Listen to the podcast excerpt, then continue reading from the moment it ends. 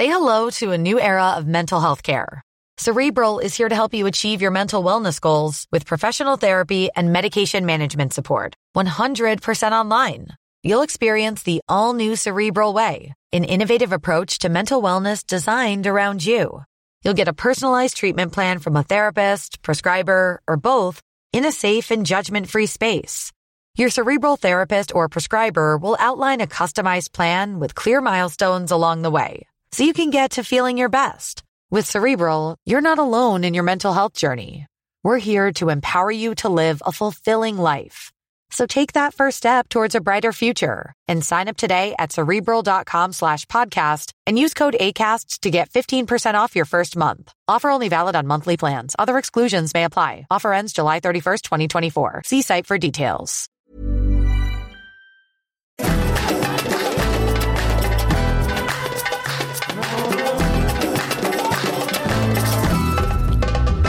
Nella puntata di questa settimana di Cinefax Podcast diciamo la nostra su Madame Web. Questo nuovo tassello della mitologia di Spider-Man coinvolge quattro donne le cui vite si intrecciano nello spazio e nel tempo come la tela di un ragno. Masters of the Air, imponente produzione sui destini dei piloti dei bombardieri americani della Seconda Guerra Mondiale. Lover, Stalker, Killer, la vera assurda storia di un rapporto finito male. Tre moschettieri, mil- I tre moschettieri Milady, si conclude la, la dilogia sui mitici spadaccini di Alexandre Dumas. Teo mi scrive queste introduzioni così bizzarre. Ma veramente sei te Mister... che fai le allusioni sessuali a caso? Ma è subito ad accusare. mister e missus Smith, marito e moglie che non si conoscono ma hanno una cosa in comune: lavorano per la stessa agenzia di spionaggio, e inoltre ci saranno i trailer del Super Bowl, ovviamente. Tutto questo è la solita dose di novità, recensioni, approfondimenti e tanto tantissimo nonsense su cinema e serie tv, servite a voi senza spoiler e con tanta sana passione dalla redazione di Cinefax punto it. Ciao a tutti, io sono Paolo Cellamare e come tutti noi e tutti voi sono sopravvissuto a Sanremo. Sì, me la sono, diciamo, me la sono passata meglio di John Travolta, ma peggio di Russell Crowe. Ma sono ancora qui e non sono da solo, con me ci sono due agguerriti colleghi, il fondatore e direttore editoriale anima e pilastro di Cinefax, colui che Teo Yusufian chiama Teo Yusufian, Teo Yusufian! Teo Yusufian! Teo Yusufian, Teo Yusufian, Yusufian Teo, Teo Yusufian, Yusufian, ma prossimo ospite. È con noi l'autore di fumetti, podcaster con il suo consiglio non richiesti, stand-up comedian e nostro personale peluche fre- preferito, il nostro Frect, Frect! Ciao patatoni, scusami Paolo, ti posso fare una richiesta? Come si faceva nelle vecchie radio di un tempo. Mi rileggi per favore l'intro dei Tre Moschettieri? Mi è piaciuto tanto. Sì, lo so, però magari... della dildologia. No, è la... si chiama dilogia. Paolo, queste battute, siamo nel duemilaventiquattro, già non facevano ridere negli anni ottanta. Ah, eh? Faceva ridere. No, no, aveva fatto ridere. Non fa ridere. Allora chiedo il giudizio dell'applausometro. Vi faceva ridere questa battuta? No.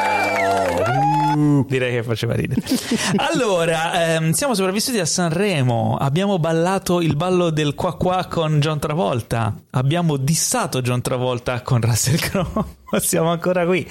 Però, vabbè, niente, non mi venite dietro. Ma era, era, in realtà devo dirti che in realtà il dissing non era a John Travolta, ma era a Sanremo. Io da quello che ho visto, sì, gli... anche, anche vero, secondo sì, me. Era solo fa, ma ci rendiamo è conto, vero. Come per dire, ma chiamato no, John Travolta. Più che ci rendiamo conto, ah, il labiale era un evidentissimo what the fuck. What the fuck.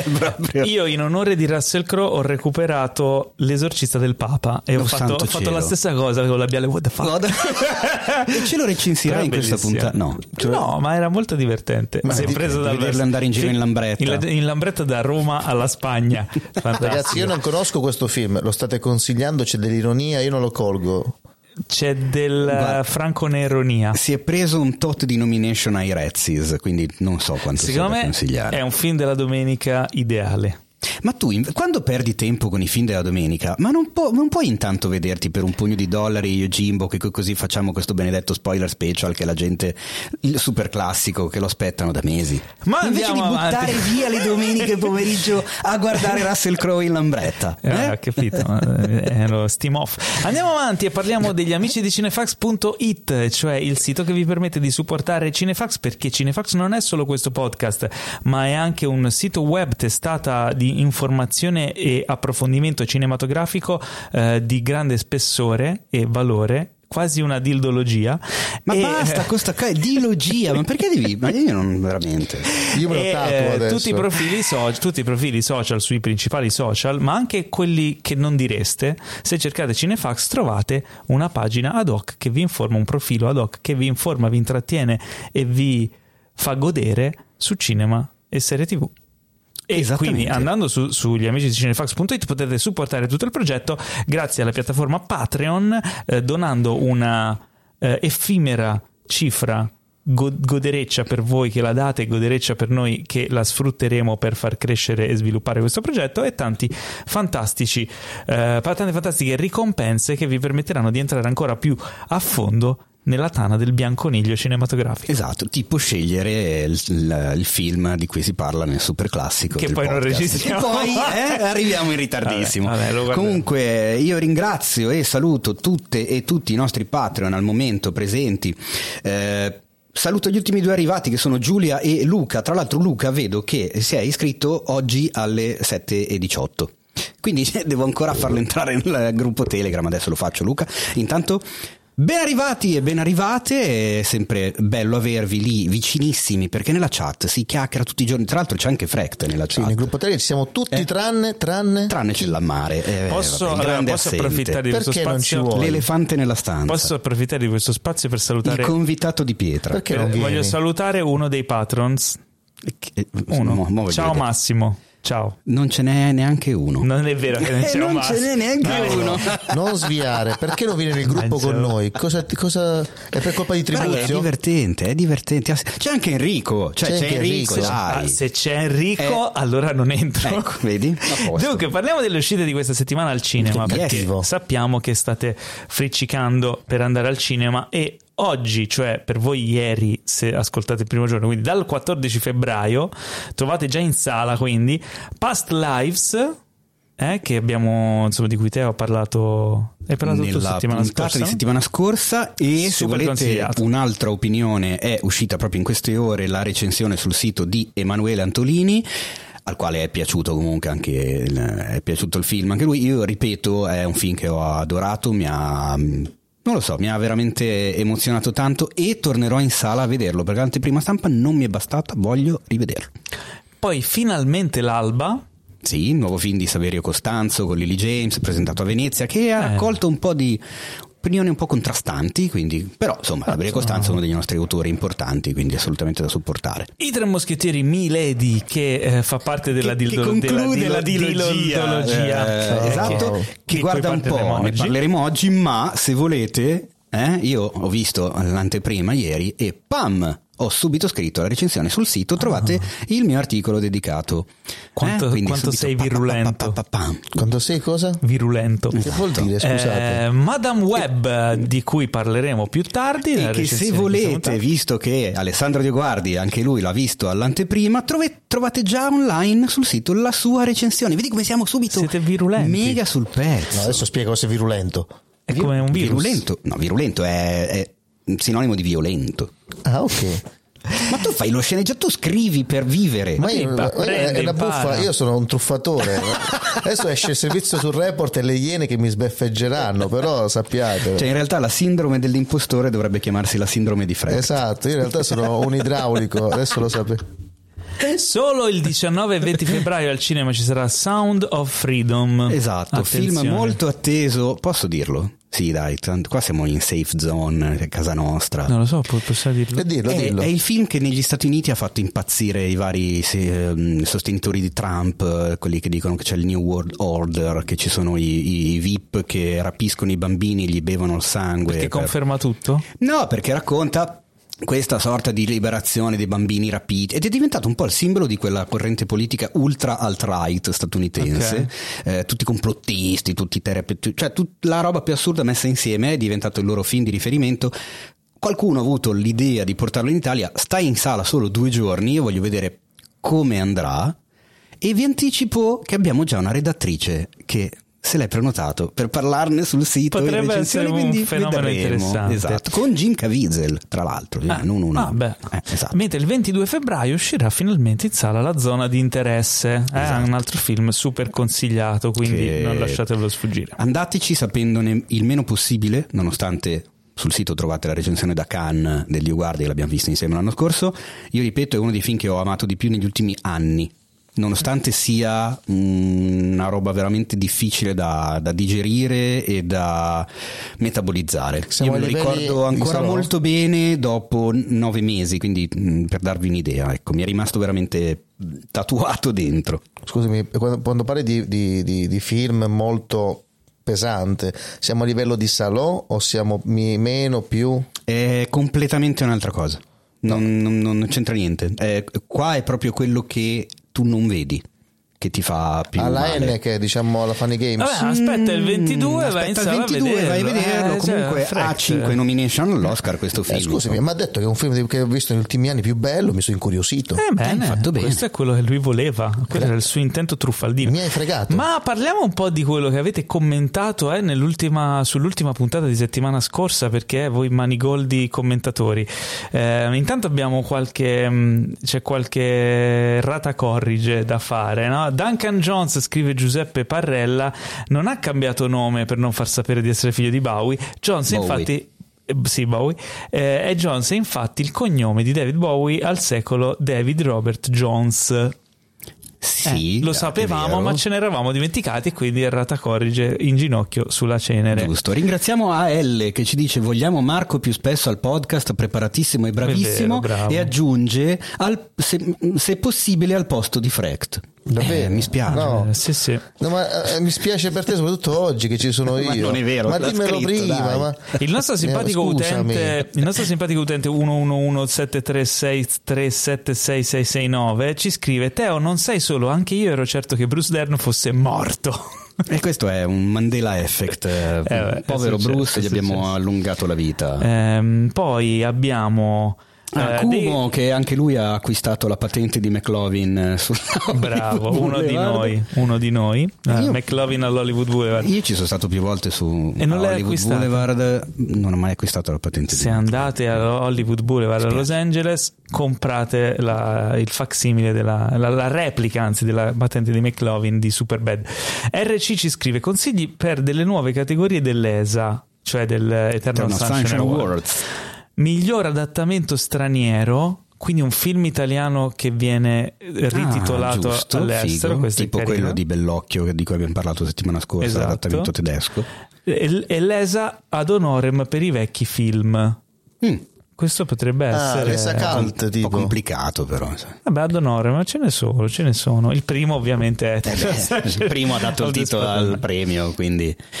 Attenzione, errata corrige, caro Paolo. Vabbè, lo stesso sempre c'è No, Matteo Stop che, che ti fa notare. Ah, è vero, è vero. Che Rhys Evans non fa Re Viserys in House of the Dragon, ma Paddy Considine. È, è vero, lui fa Otto Hightower, è un altro personaggio sempre, bravo, in, bravo, sempre bravo. In, uh, in House of the Dragon. Infatti quando l'ho detto, sai quando mi viene il senso di cazzata? che, che, lo, che, che mi... Eh... Il tuo superpotere tipo sì, Uomo Ragno. L'Uomo Ragno c'è il senso di ragno, c'è il senso Scusami, di cazzata. Dico e mi viene quella cosa, mi ha morso un cazzo radioattivo. Ah, okay, eh, ma infatti, cosa stai dicendo? Oggi lanciatissimo, possiamo Vabbè. dirlo, sei carichissimo eh, sì, Paolo, che è successo? Eh, che sono stanco. Dunque, ehm... ah, poi scrivono... Balbo ci scrive: quello cosa che ridi? ha preso Teo durante le news, grazie. E a cosa si riferisce? C'è Perché? un altro commento che dice che Giacomo Greco anche ci ha scritto: ora anche i fantasmi, Teo, basta con le canne. Santo scherzo, cielo. Ovviamente siete fantastici. No raga, io, cioè, io nel allora, senso, va bene, no... scherziamoci sopra, in questa ma punta... io mi sono veramente, cioè io sono stato so, veramente so. male. Lo so, infatti ci volevo ripensare. Oggi abbiamo la tenda che copre la finestra. Meno male. Così non ti discuti. Che è successo? Volevo fare uno spoiler. Eh, no, ha visto un fantasma. Davvero? Ha visto una roba strana. E vabbè, poi ci sono un paio di lamentele sulla distribuzione di Iron Claw, quindi insomma non ero l'unico, peccato perché è un film che merita. Mm, manco il candidato da dire se poi vince l'Oscar eh, lo, lo ridistribuiscono, quindi è proprio stato sfigato lì, così è andata, è andata in questo modo. E poi ringraziamo Simona Cremonini e eh, Davide Innocente che già adesso ci segnalano degli Eternal Sunshine Award eh, così ad honorem, ad alla honorem. carriera.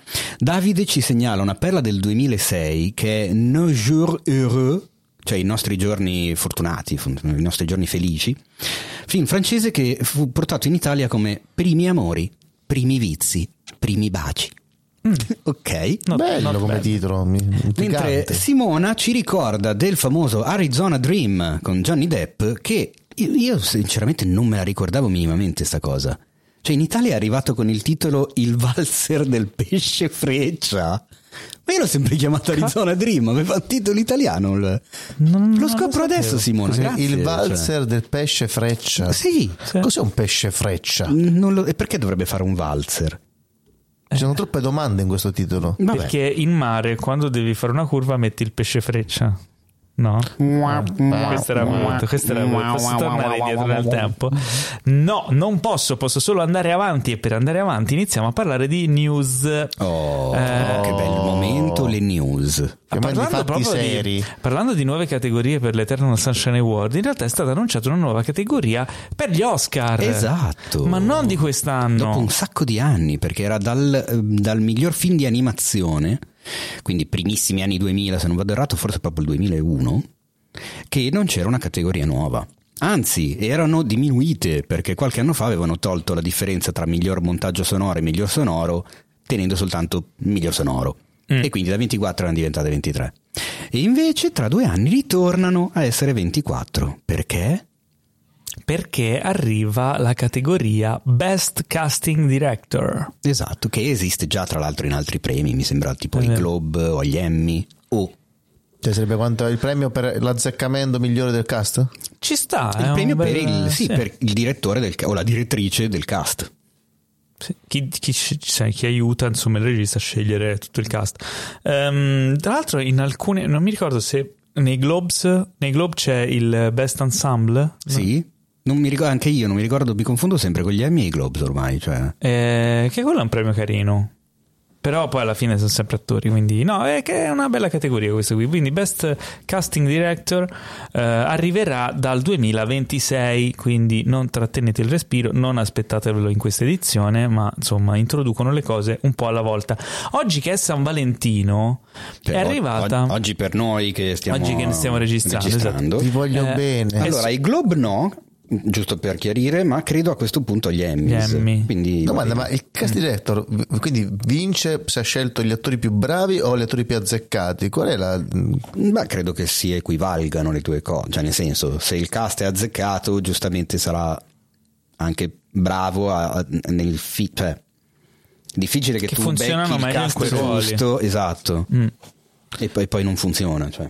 No, ho capito, capito. Come che funzionano discor- meglio in quei ruoli e funzionano meglio anche tra di loro, perché poi c'è anche il discorso della, no, dell'alchimia, la chimica.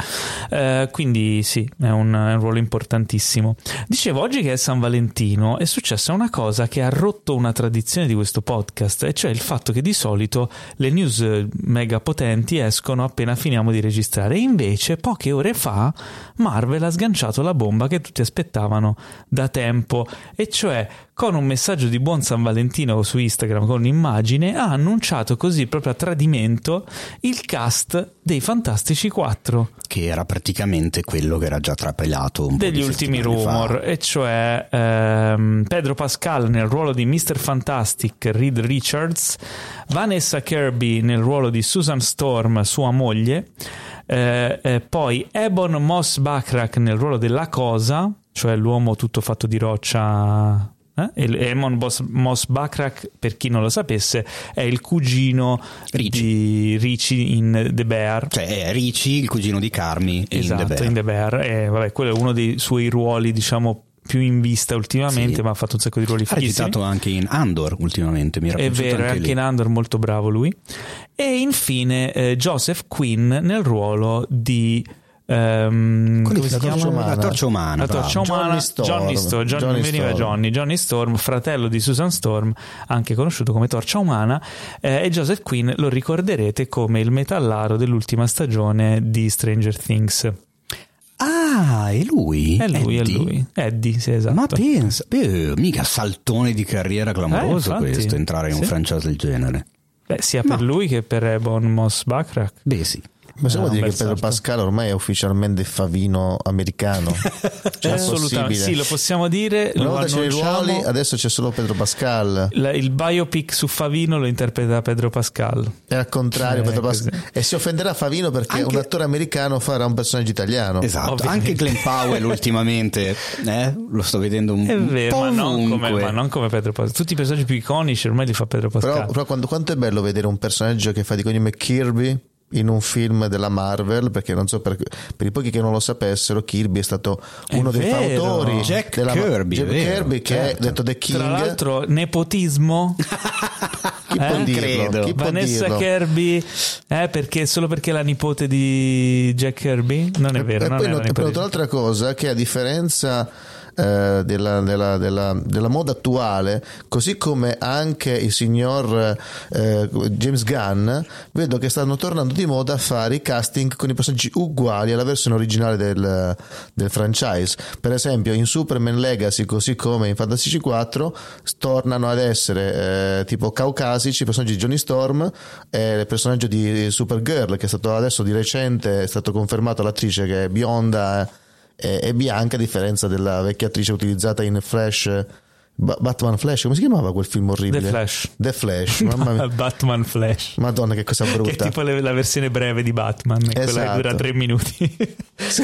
The Flash. The Flash sì. Che cosa brutta. È vero, ci hai fatto caso, stanno tornando a essere i casting uh, una a una. È una, con... sc- è una scelta che secondo me ci sta, specialmente quando ti vai a affacciare su, su dei personaggi classici e importanti per la mitologia dei comics americani come i Fantastici quattro, che ricordiamo, no? Tu, Frecht, sei il personaggio forse adatto per parlare di questa cosa. Sono stati il primo supergruppo nella storia dei comics, perché prima dei Fantastici quattro i protagonisti dei, dei comics americani erano sempre un singolo Aspetta, eroe, no, c'è, stato, c'è stato anche la Justice League. No, la questione è che Fantastic... sì, però non è che avevano una testata ad hoc, si ah, univano okay. per fare cose, però una testata su un supergruppo. La, la, la questione è, nata è, così. È, è più che altro i Fantastici quattro hanno portato per la prima volta la questione dei super problemi. Anche è stato vero, il perché primo sono, gruppo... sono precedenti a Spider-Man. Sì, ah, prima di Sp- Spider-Man esatto. questa cosa. Tant'è che oh. Spider-Man nel secondo numero cerca di entrare in Fantastici quattro per fare soldi.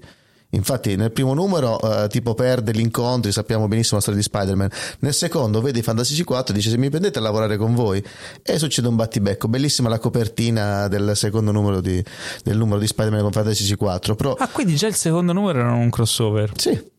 Fantastico, perché i Fantastici quattro comunque stiamo parlando degli anni sessanta anni, e sessantuno erano stati un grande successo, se non sbaglio, adesso mi potrei sbagliare, però la questione è che la prima volta eh, si era introdotto il concetto di super problemi, cioè avevamo la cosa che era un personaggio che era nelle condizioni orribili, non poteva più tornare alla sua vecchia vita, non erano più i superpoteri che figo sono Superman, era quasi una maledizione, e questa maledizione la, eh, e quindi e questo, quanto era? sessantasei Sessa... Mm. Esatto, sessantasei No, volevo suggerirvelo per farlo dire a voi, ma se poi me lo chiedete. No, io chiedo, ma scusa, sei sicuro che è sessantasei Mm, sì. Sì. No, perché sembrava prima che... ah no, scusa, scusa, scusa, attenzione. sessantuno scusatemi. Italiana sessantasei novembre eh. sessantuno Col cavolo che prima mi sbaglio su ste robe. Bravo, Frecht! Metti l'applauso. Grazie, grazie, eh, grazie. Me- metti la... Grazie, grazie. No, comunque Vabbè, è, è, è, è questa è la cosa importante, perché è stata la prima che ha portato il concetto di il superpotere può essere anche una maledizione, ed è stato anche il successo della Marvel. Da grandi poteri derivano grandi responsabilità, che poi è stato esplicitato con uh, quello di Spider-Man uh, De, nel, ovviamente della frase di Zio Bene che tutti noi abbiamo Quindi odiato ormai. L'importanza nella storia editoriale americana dei fumetti americani dei Fantastici quattro è senza dubbio eh, fondamentale, no? Il problema è che è tipo Machiavelli per Boris i Fantastici quattro, chiunque l'ha toccato ha fatto una roba orribile, esatto. E quindi eh, sarà possibile portare al cinema i Fantastici quattro quando la loro importanza, ehm, diciamo a livello di mitologia, deriva dal fatto che sono stati i primi a fare una cosa che adesso sono gli ultimi a fare? Beh, manca l'altra che cosa sono importante. Gli ultimi al cinema a fare, diciamo. No, però c'è un'altra cosa che è importante, Fantastici quattro, che spero che gli autori si ricordino: il sense of wonder, cioè quello che ha reso importante famose serie come, per esempio, la serie di film di Ritorno al futuro.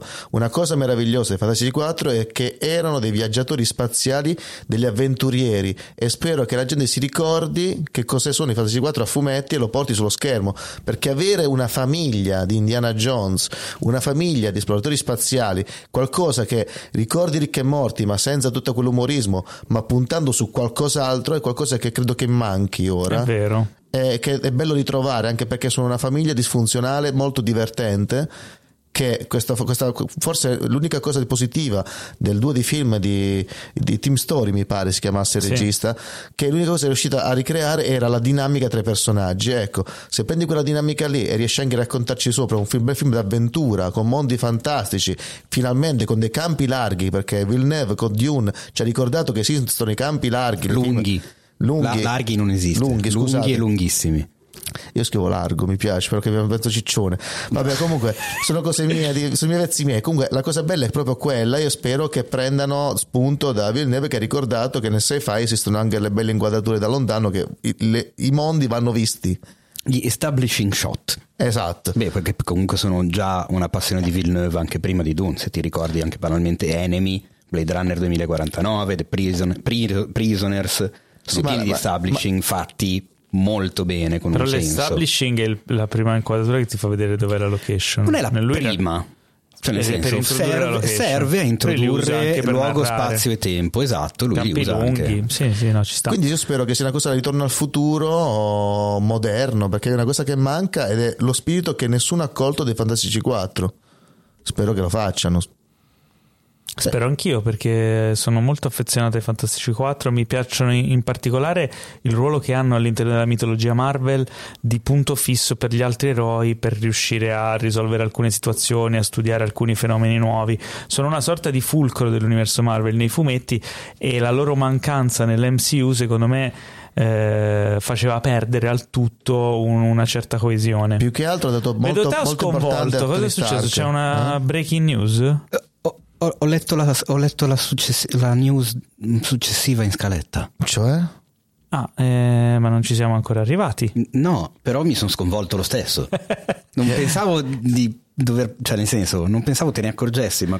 No, eh? vabbè, allora, ne chiudo soltanto sui Fantastici quattro dicendo che il regista, lo sappiamo, è Matt Shakman, e uscirà nel duemilaventicinque, sei, quando è che esce? duemilaventicinque. Eh, ora vi dico anche la data. Il regista Matt Shakman aveva, fatto, aveva lavorato a WandaVision, a Game of Thrones, eh, quindi diciamo che è un regista televisivo, quindi probabilmente un'operazione controllata da Kevin Feige, cioè tipo millimetro per millimetro.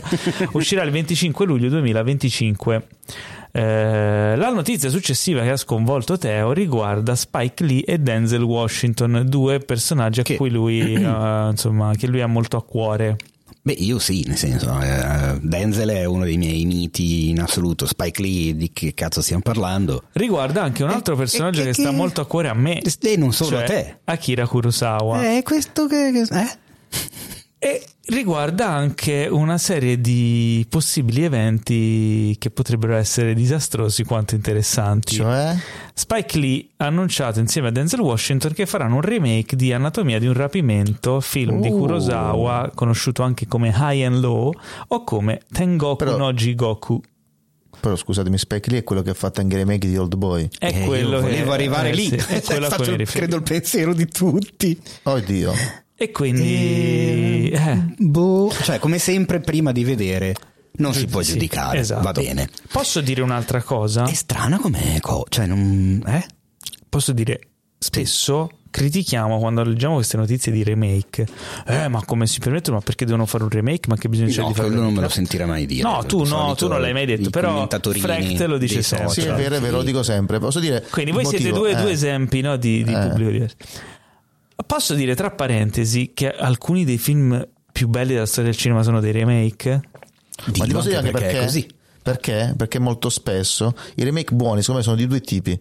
O quando il film originale è brutto ma c'ha una bella idea, e quindi il remake serve a dire ok, prendiamo quella bella idea e, e facciamo, lo sfruttiamo bene. Perché di solito quando il film originale è brutto non lo remakeano.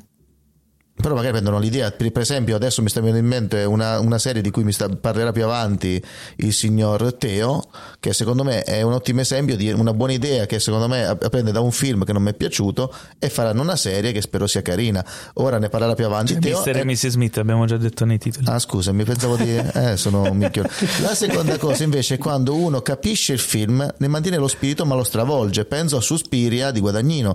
mm. Anche in quel caso, che comunque posso dirti ottimo che esempio. l'esempio, anche se in realtà a me non piace molto Dario Argento e quindi secondo me è, è molto più bello Suspiria di Guadagnino ma di brutto, però è quello è l'esempio. Quindi o stravolgi ma rimani, scusatemi, ah. ma c'è uno sbranato da un peluche, quindi eh, o... Beh, allora innanzitutto perché devi fare spoiler così a caso, anche se il film è del settantasette? No, è poi uno... Suspiria di Dario Argento l'hanno riportato quei fighi della Cat People distribuzione, è in sala in questi giorni. Ho detto che è brutto, ho detto che non mi sta molto simpatico come film. No, a lui non piace Dario Argento, a me non piace Dario Argento, a te piace Dario Argento. No, a me, sei sei a, me, a me piace il Dario Argento dei suoi primi quattro film. Credo che Suspiria sia, io personalmente lo amo più di Profondo Rosso. Cioè per me, secondo me Suspiria è uno dei migliori horror, ma in generale la storia del cinema. Io ti voglio bene lo stesso, ti voglio bene lo stesso. No, ma infatti io de- mi hai fatto un po' male dentro quando hai detto quella cosa. Ma però. Poi ci abbracciamo. Ma poi quello di Guadagnino è piaciuto anche a me. Anche no, è bello, un'ottima...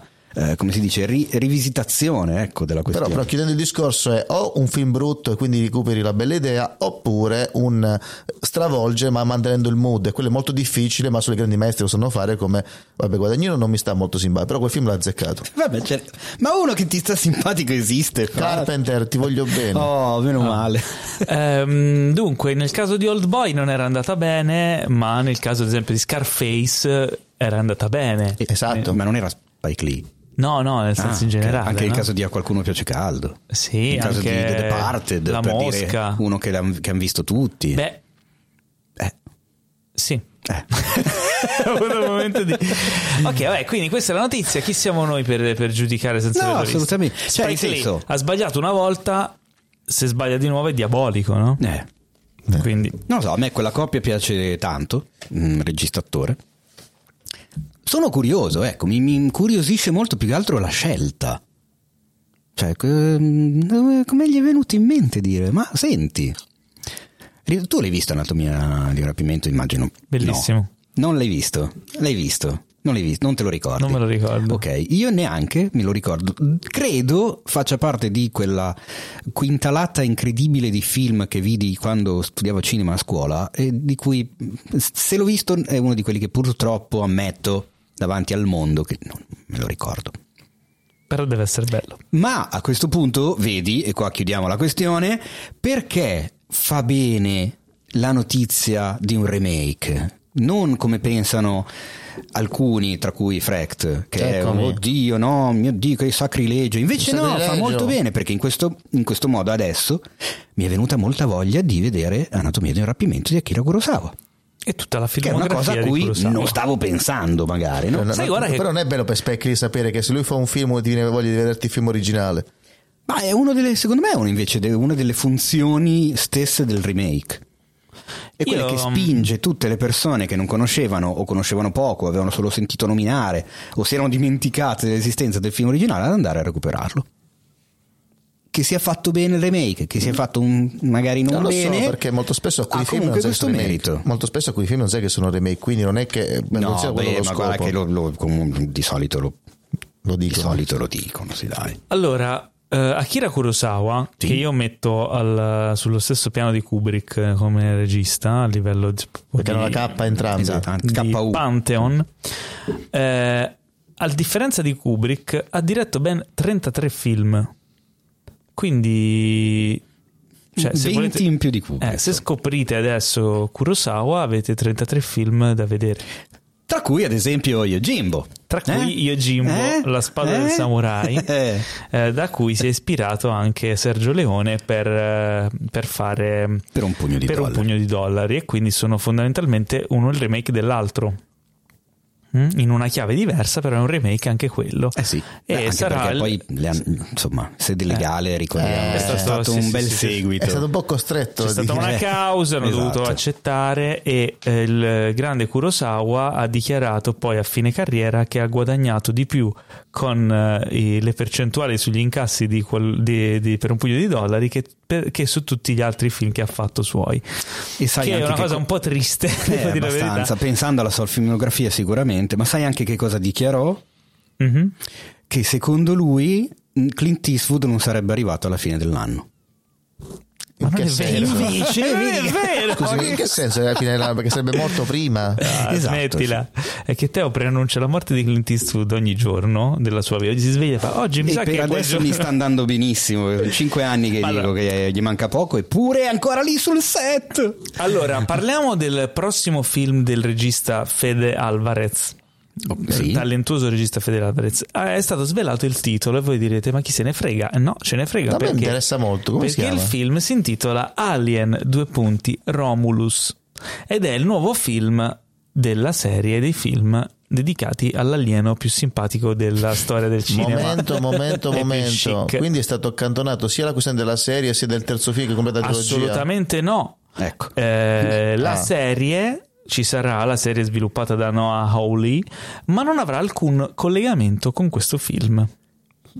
Eh? Come si colloca? Scusa, mi sono confuso. Sono due progetti separati, sono due Elseworlds, se vuoi così chiamarli. Veramente? Sono due progetti separati, quindi potremo goderci al cinema il film Alien Romulus diretto da Fede Alvarez, di cui sono molto curioso, e in tv la serie Alien, e non so se avrà un sottotitolo, sviluppata, sì sicuramente avrà un titolo specifico, sviluppata da Noah Hawley, eh, mi pare per Apple, non sono sicuro. No, no, che, che dico per Apple? Per Disney, ovviamente Disney Plus. Sì, quindi eh, sì, sì, Fox, era Fox, ora è Disney.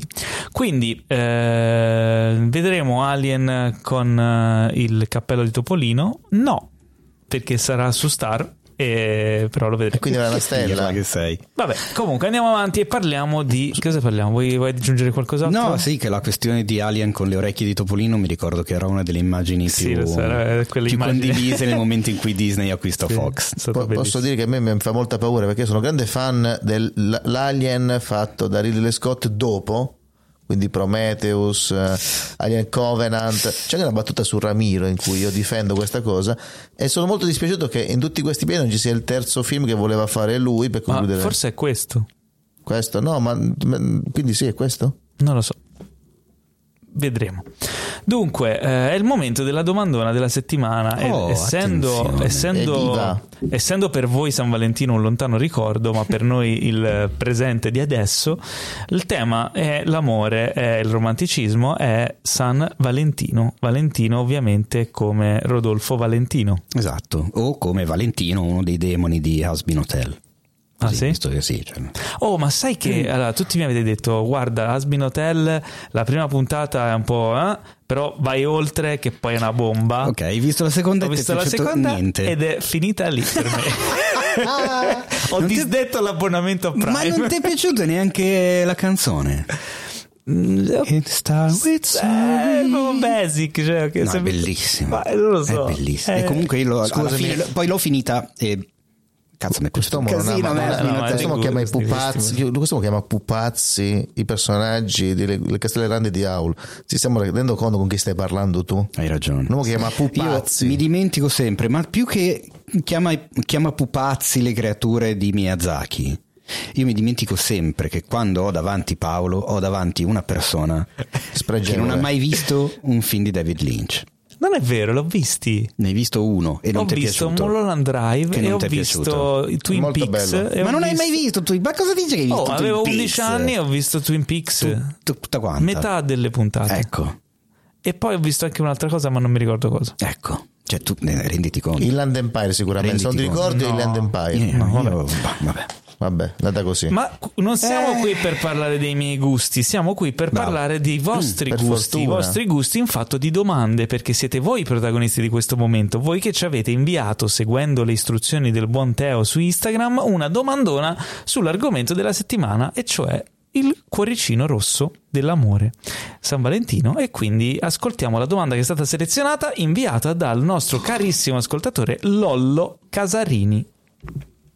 Ciao Teo, ciao Paolo, ciao Inarrestabile Fact ed eventuali alter ego a robotici o digitali. Per una volta riesco a partecipare al, al domandone del podcast e volevo chiedervi quale eh, film nella storia del cinema ha secondo voi rappresentato in maniera più universale il concetto di amore. E dato che il vocale però attenzione, deve durare massimo quaranta mm. secondi, io ce ne ho messi venti, farò qualcosa per eh, far necess... arrivare al fatidico numero. Ma non è ciao ciao no, e buon San Valentino. Devi arrivare a quaranta secondi.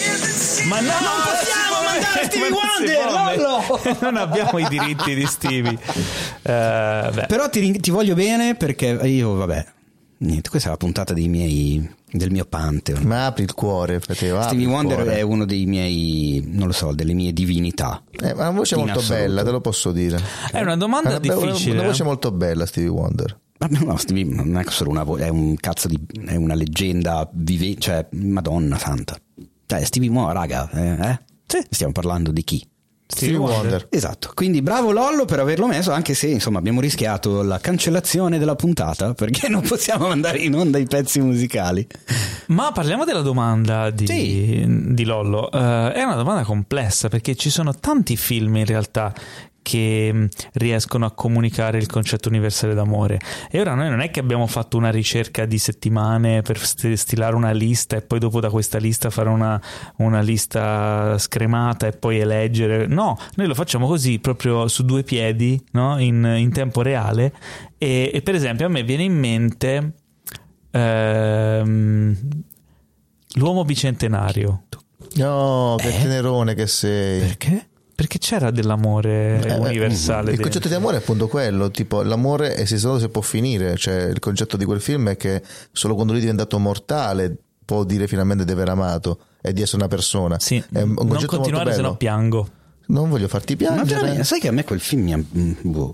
Ma lo devi guardare con la febbre. Lo devi guardare dopo aver visto ah, Yojimbo. Ah, ecco perché. Dopo sì, Yojimbo, sì. Se tu lo vedi okay. dopo Yojimbo è molto bello. Io invece voglio fare, voglio approfittare di questa domanda, di, della sua com- complicatezza estrema, così senza, cioè abbiamo avuto neanche cinque minuti dalla domanda alla risposta. Eh, a parte che è effettivamente una bella domanda che apre dei casini inenarrabili, cioè il, il concetto universale di amore è una roba pesante. Allora, al volo così mi vengono in mente dei film che eh, non lo so quanto rispo- cioè, il primo che mi viene in mente è In the Mood for Love di Wong Kar-wai, che secondo me è un capolavoro totale, uno dei boh, io lo ritengo uno dei migliori film sicuramente di questo secolo.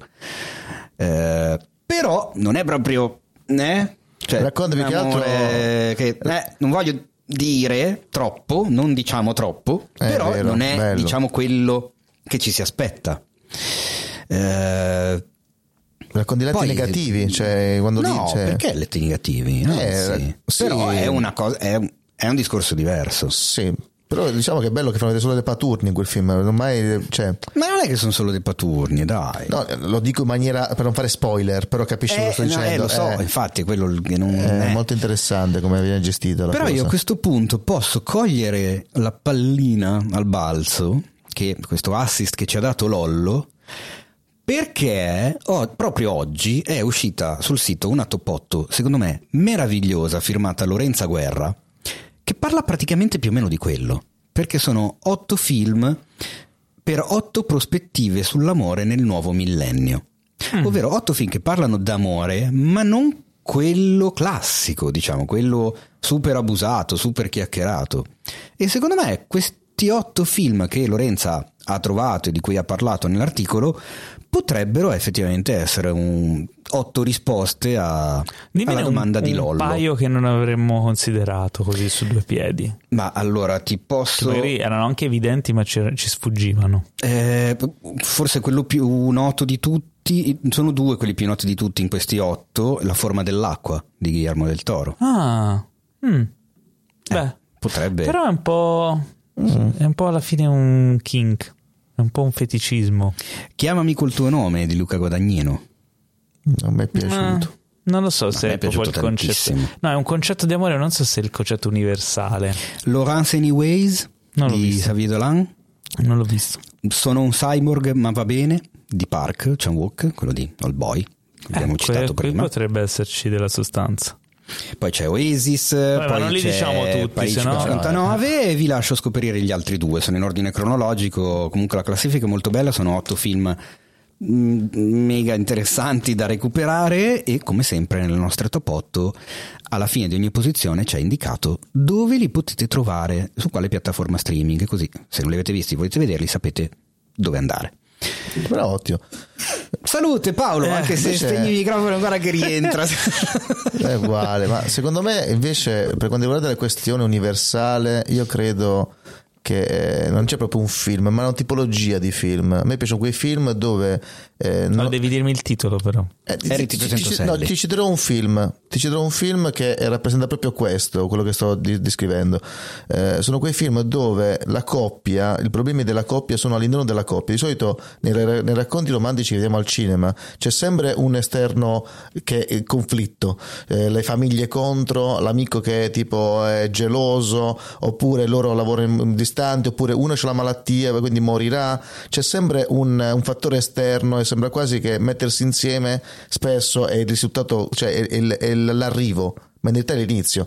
Invece a me piacciono i film come La La Land, che poteva giocarsi questa questione della gelosia, visto che uno è famoso e va a cantare, va, diventa un grande attore, e l'altra vuole cioè, una grande, grande cantante, mentre l'altra eh, è un personaggio pianista, che, eh, un pian- lei pianista. È l'attrice, lei è l'attrice, insomma, insomma uno diventa famoso e l'altro no, si poteva giocare molto su eh, banalmente gli equivoci o qualche gruppi, invece resta tutto sulla questione che i due non si parlano e questo è il loro problema. Quindi io adoro i film che utilizzano l'amore per raccontare o il rapporto o altro, piuttosto che l'amore come risultato di un percorso, perché l'amore è l'inizio. Posso, e quindi, posso dirti una cosa? Dimmi.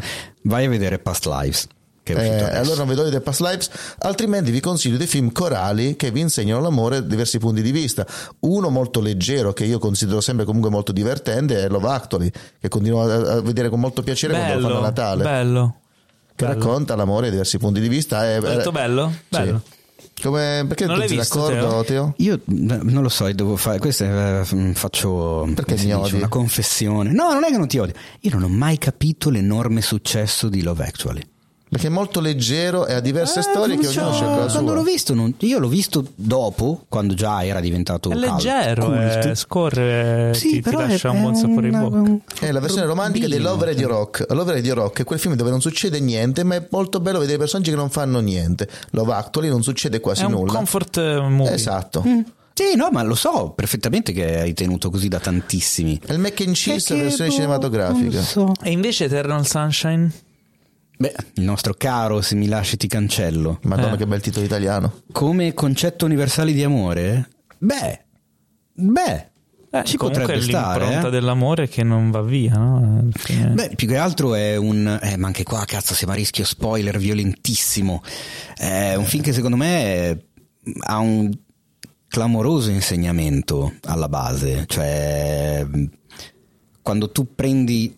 coscienza, sei consapevoli di un qualcosa, ma la strada è molto più importante della meta mm, e quindi decidi anni. Di percorrerla lo stesso anche se la meta ti è già nota. Cioè, chissà se sono riuscito a non spoilerare troppo. No, no, no ce l'hai fatta, ce l'hai fatta. Ma anche banalmente uno dei miei film preferiti del mondo e della storia e di sempre, che è Harry ti presento Sally, ah, che vero? Ha letteralmente... stravolto, cambiato per sempre le commedie romantiche hollywoodiane. C'è un prima e un dopo Harry ti presento Sally. Forse quello, sai, lì il concetto universale d'amore vince. Beh, anche l'altra opera seminale di, di Woody Allen, che è stata il pre, il pre Harry ti presento Sally, che è Io ed Annie. Io e Annie, stato Io ed Annie, Harry ti presento Sally e poi Nulla assoluto. Questi sono i due, i due milestone. È vero, hai ragione. Le due che vedi volte e poi sono, sono d'accordo. Cazzo, incredibile, sono d'accordo con Fred. Oggi pigna. Oh, che amore. Wow, è proprio wow. Adesso abbiamo questa, questo asse contro Paolo. Quindi, no, io sono d'accordo anche io con voi due. Ah, no, quindi, che bello, la puntata dell'amore. La puntata dell'unanimità. Non hai gli uccellini, no, finguelli, no, eh, ho, ho letto una, una statistica, statisticamente gli ascoltatori dei podcast odiano i suonini delle console. e anche i suonini che fa Teo vicino al microfono, questi sono orribili. Sto cercando di fare eh, dunque eh, questa era la domanda che ci aveva inviato Lollo Casarini e la nostra risposta su misura, confezionata come in un in, in un, Co- come un atelier di un sarto. No, io direi come un gran bel mazzo di fiori e una scatola di cioccolatini. Esatto, cioccolatini su misura da noi cioccolatai. Abbiamo fatto esatto, ancora una volta bravo. la figura da cioccolatai. Bene, è il momento di passare a parlare dei trailer, anche perché, uh, come ho detto in apertura di puntata, c'è sono stato... pochissimi. Sono pochissimi, che c'è stato in, apertu- in, in questo weekend il Super Bowl, l'evento televisivo più importante degli Stati Uniti, dove gli spazi pubblicitari costano tantissimo e quindi li che comprano tutti. È praticamente il loro Sanremo. Il loro Sanremo. Infatti vendo anche lì Mango, vendo Mangina Mango anche lì al Super Bowl, giusto? Esatto. C'era una pubblicità vinto, dei Mango. Hanno vinto i Mangos contro... Ah, però si che ha vinto il Super Bowl? Qualcuno lo sa davvero? Han vinto... Aspetta, sì, l'ho visto l'altro giorno, non me l'ho dimenticato. Chi niente. giocava? Ah, porco cane. Però ho visto l'halftime show con eh, come si chiama? Cioè, tu lì. hai visto la, la, la, come si dice, lo, lo show di, di metà partita e non ti ricordi? No, non ho visto la partita, io ho visto solo Ma dopo scusa. il halftime show, lo guardo sempre, è un bello comunque spettacolo. Erano i Usher. San Francisco forty-niners contro i Kansas City Chiefs e hanno vinto i Chiefs venticinque a ventidue. mm. eh, Che bella erano partita. Contenti? Eh? Penso di sì. Cosa? Ma ehm, partiamo con questi ridere. Sono, sono Scusa, tanti ma... trailer. Il fatto che scrivano il, il, il numero del Super Bowl in numeri romani, sì, è tre anni che a me fa molto ridere. Perché? Perché essendo sì. arrivati due anni fa al eh, cinquantasei, in numeri romani risulta lui, è uguale lui. alla scritta lui fascista con la, eh con sì. la U scritta con la V.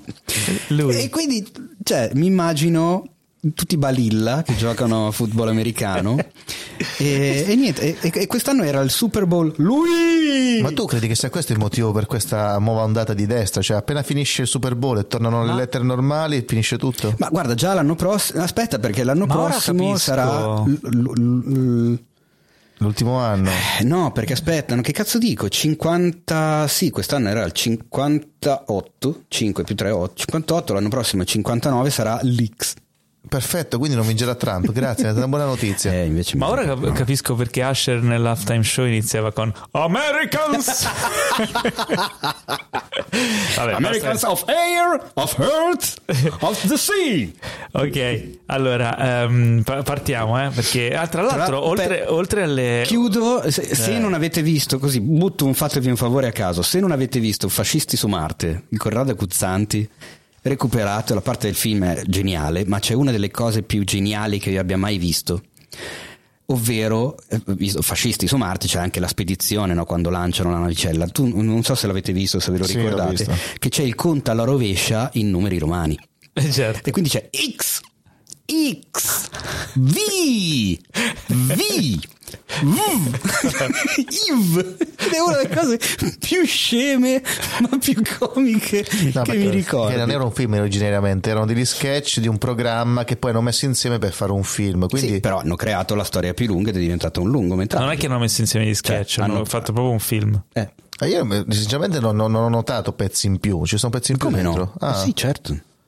Si vede che dovevo riguardarlo, allora fatto bene a consigliare di guardarlo. Tra l'altro oltre, oltre ai, ai trailer um, sono andati in onda anche un sacco di spot costosissimi e la penso il novanta per cento di questi spot aveva come protagoniste star di Hollywood, tipo Pedro Pascal, Pedro Pascal, Jennifer Aniston, Strano. Schwarzenegger, eh, ben, ben Affleck eh, e n altre star. Ah, c'era anche Uh, Tina Fey e Glenn Close, uh, c'era di tutto, però quello più bizzarro era uno spot con protagonisti Martin Scorsese e sua figlia che dovevano fare un sito web. Tra l'altro c'è un video lunghissimo, molto divertente. Comunque sono quasi tutti molto divertenti, quindi può essere un, un recupero carino per vedere il mondo delle pubblicità più folli e più costose eh, del mondo. eh sì. Ma i trailer invece, parliamo dei trailer.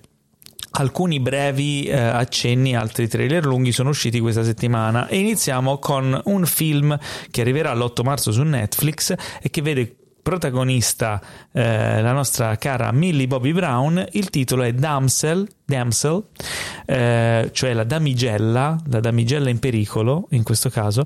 Eh, ne avevamo già parlato qualche settimana fa eh, quando avevamo visto un, un primo teaser. C'ero già anch- eh, c'ero anch'io, guarda, c'ero anche far... tu. Sì, è vero. Eri, eri già nato. Eh, sì, sì. Racconta di questa, cioè almeno nel trailer vediamo, vediamo la principessa interpretata da, credo sia una principessa, Millie Bobby Brown, che nel giorno del suo matrimonio viene eh, tipo esiliata, cacciata via dal regno e mandata in pasto, forse come, credo come sacrificio, a un, un modo demoniaco, in un, eh, un, no, un drago, sembrava un drago, sì, sputava un, fuoco, sì, un drago, volava per eh, diciamo ripagare un debito antico.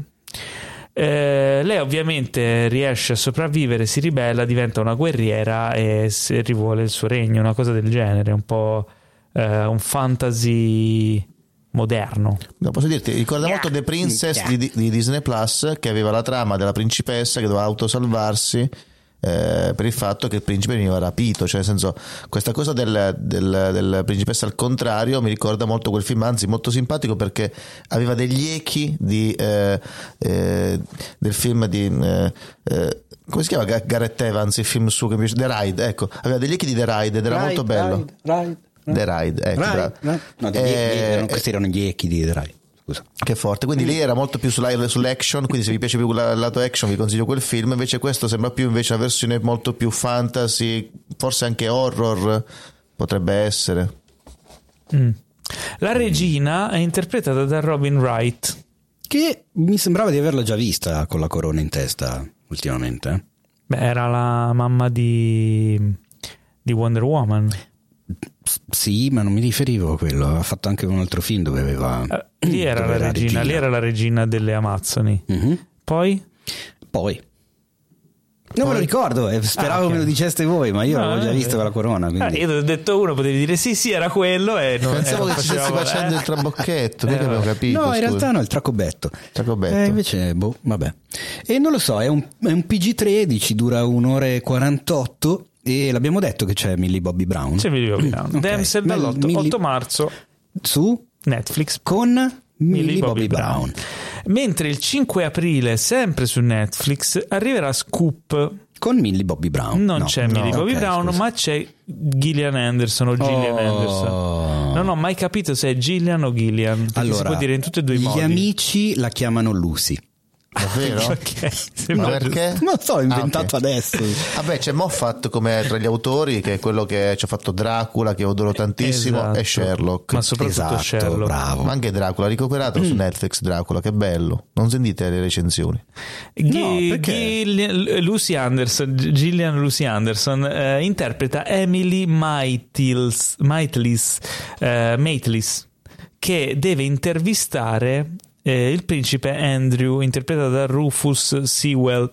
Eh, la, la storia è quella di come la B B C ha ottenuto l'intervista bomba col principe Andrew riguardo alla sua amicizia con, i, con Jeffrey Epstein. Eh, quindi è un fatto di cronaca, da lì deriva lo scoop. E, mh, cosa ne pensate? Boh, si vede talmente poco. Si vede la preparazione dell'intervista, teaser, esatto. Eh, sembrano tutti in parte, molta, molto accurata la ricostruzione storica. Mi io, non ho, non ho, Nixon, io no? non ho seguito tantissimo la storia di, di Epstein, devo dire la verità. Quindi ne so poco, magari lo guarderò con ancora più interesse. Se, insomma. No. Comunque l'autore dietro, Moffat e Busetti, Busettil, sono insomma.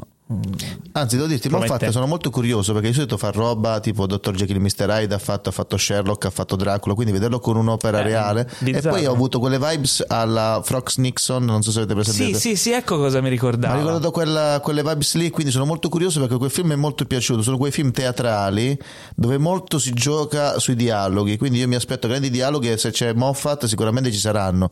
Eh, quindi sono molto curioso.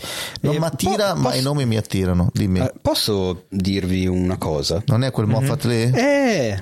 Dimmi di no, eh veramente. Sì, perché io vedevo Peter, ho letto, voi dicevate Moffat eh. e io vi davo retta. No, ma io poi mi sono girato e ho visto Peter. Io. e mi suonava strano. È il cugino? Non lo so, però quello a cui ci, ci riferivamo del Doctor Who, di Sherlock, di Dracula eccetera è, è Steven Moffat. Ah, ecco, infatti. Questo invece è Peter. Allora ho perso completamente interesse su questa sera. Ma l'hanno, l'hanno assunto perché pensavano fosse Steven. Esatto, hanno fatto secondo il me stesso errore. Lo stesso errore anche di Bill Murray quando gli è arrivata la sceneggiatura di Garfield e pensava che quel Joel, Ethan Cohen, no, Joel Cohen Forse, fosse uno dei fratelli Cohen, invece c'era la che in mezzo. Mi ha appena dato del Bill Murray. Mi ha appena dato del Bill Murray. Ti ho appena dato del Bill Murray. Che no? Bello, grazie. Ma oggi sei proprio gentile, sei è successo. Vabbè, Peter Moffat, boh, magari è, chi è? Non lo so, sarà un, non lo voglio più uno vedere. Uno a caso. Mi è antipatico, lo odio.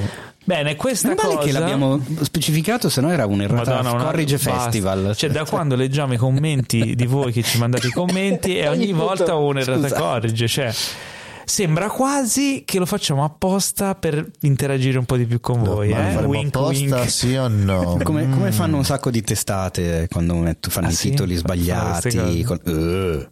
Per, per... ma noi non lo facciamo, noi siamo Maria cani di gente, eh? noi noi, se, cani. Esatto, noi sbagliamo, non è che sbagliamo apposta, noi sbagliamo e basta, cioè. Vabbè, succede. Eh, quindi poi cinque aprile su Netflix Scoop. Ma parliamo adesso di The Fall Guy, dal tre maggio al cinema. Eh, incredibile, attenzione. Attenzione, questo però è un, come si Film. dice, un sup- Super Bowl uh, teaser, nel senso che il trailer era già praticamente uscito.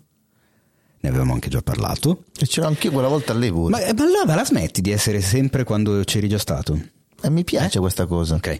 Invece in questo caso è una sorta di teaserone dedicato a chi ha già visto il trailer, secondo me, perché è una roba super veloce, molto tiktokesca. Molto clippata. Esatto, è ultra vero. clippata, con un elenco di, delle cose... degli elementi che ci sono nel film, che se all'inizio ha un senso perché ti dice c'è drama, c'è romance, c'è action, una certa una deriva totalmente folle, e ti dice che ci sono anche gli alieni, gli unicorni, eh, il ghiaccio, i, i crimini nel ghiaccio, eh, delle cose abbastanza ridicole. È vero, è molto veloce, quasi un minuto, forse potrebbe essere proprio pensata apposta per far diventarla... E la, e la cosa bella è che in entrambi i casi dei due protagonisti dicono che c'è Ryan motherfucking Gosling e Emily motherfucking Blunt. A proposito di questo, uno dei commenti che ci è arrivato questa settimana di Shelley, che ha detto eh. bella puntata, non preoccupatevi, non c'è mai ragione per punizioni, parlate l'inglese perfettamente. Quindi grande questi tuoi, questi tuoi motherfucking qua e là, eh? Esatto. Scusalo Shelley, scusa, è un volgarotto. Non è colpa mia, è chi ha montato il trailer di per Fall fortuna Guy. Ci sono io che abbasso il livello di inglese, se volete leggo qualcosa. The Fall Guy, The Gui? No, allora adesso aspetta, scusa, sposto l'asta del microfono e leggi la sinossi da ah. I M D B. Cold Savers is Stud Stuntman. Mi stanno sanguinando le orecchie. Who left the business? E l'R to focus. Le, bene. On bot. Lui lo sta, lo sta leggendo male perché sa che se lo legge bene è peggio. È peggio, lo so. Vi odio, siete molte persone. Mi, mi rimangio quello che ho detto, che siete delle siete gentili, non è vero, non è vero. Vabbè, The Fall Guy vede come protagonista il Ryan motherfucking Gosling. Ryan Gosling e Emily Blunt. Motherfucking Blunt. Che sono rispettivamente una star e un stuntman, e si ritrovano su vari set di film in un intreccio di cose. È una, com- una action comedy. È una action il, motherfucking comedy. Il regista è David Mag- motherfucking, motherfucking Lynch. Lynch, quindi un, un bravo regista di azione che però si sa anche divertire. Non è Lynch, no, è Lynch. Lynch. Lynch. Okay. Eh, l'ultimo suo film tra l'altro è stato quello del treno, no? Come si chiama? Bullet, Bullet Train. Train. Sì, Bullet Train. Eh, E quindi, non so, devo dire la verità, a me Bullet Train non mi ha fatto impazzire. Eh, neanche a me, l'ho trovato... Ma... Eh, eh, mi ha dato l'esempio, mi ha dato l'idea di essere uno di quei film che vogliono a tutti i costi diventare fighi e, e, mm. e, e cult, e cult, ogni volta mi dimentico come si dice questa parola, ma...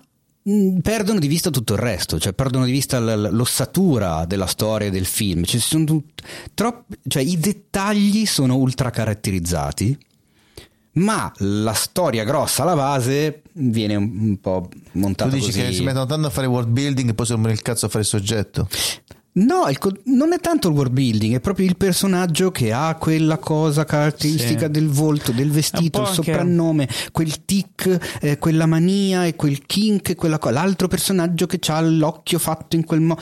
Molto, però la ciccia, sì, eh. molto fumettistico in senso negativo. Bravo, sì. Il fumettista sembra videogiochistico, cioè tu mm. hai un personaggio con un sacco di caratteristiche, un sacco di lore dietro, particolari, no? Però per la non storia spiccare. non c'è, eh. sembra quasi il personaggio eh. di videogioco. E la storia te la fai te, qual è la storia? E poi il, il tono umoristico non sempre a fuoco. Quindi boh, spero che gli sia stato da lezione, no? che, che abbia imparato tanto da quegli errori lì e quindi ritorni, perché a livello di azione strano, comunque è, è tratto da un libro quel film lì, cioè Bullet Train è tratto da un libro molto famoso, quindi ah, non me lo ricordavo neanche. Eh, l'avevo studiato quando ne avevo parlato nel podcast, perché io mi studio le cose. E poi, vabbè, The Fall Guy invece c'è, tra- c'è, è tratto c'è Sandra. Eh, vabbè. The Fall Guy è tratto da una serie tivù. Ah, attenzione. Ah, questo me l'ero dimenticato.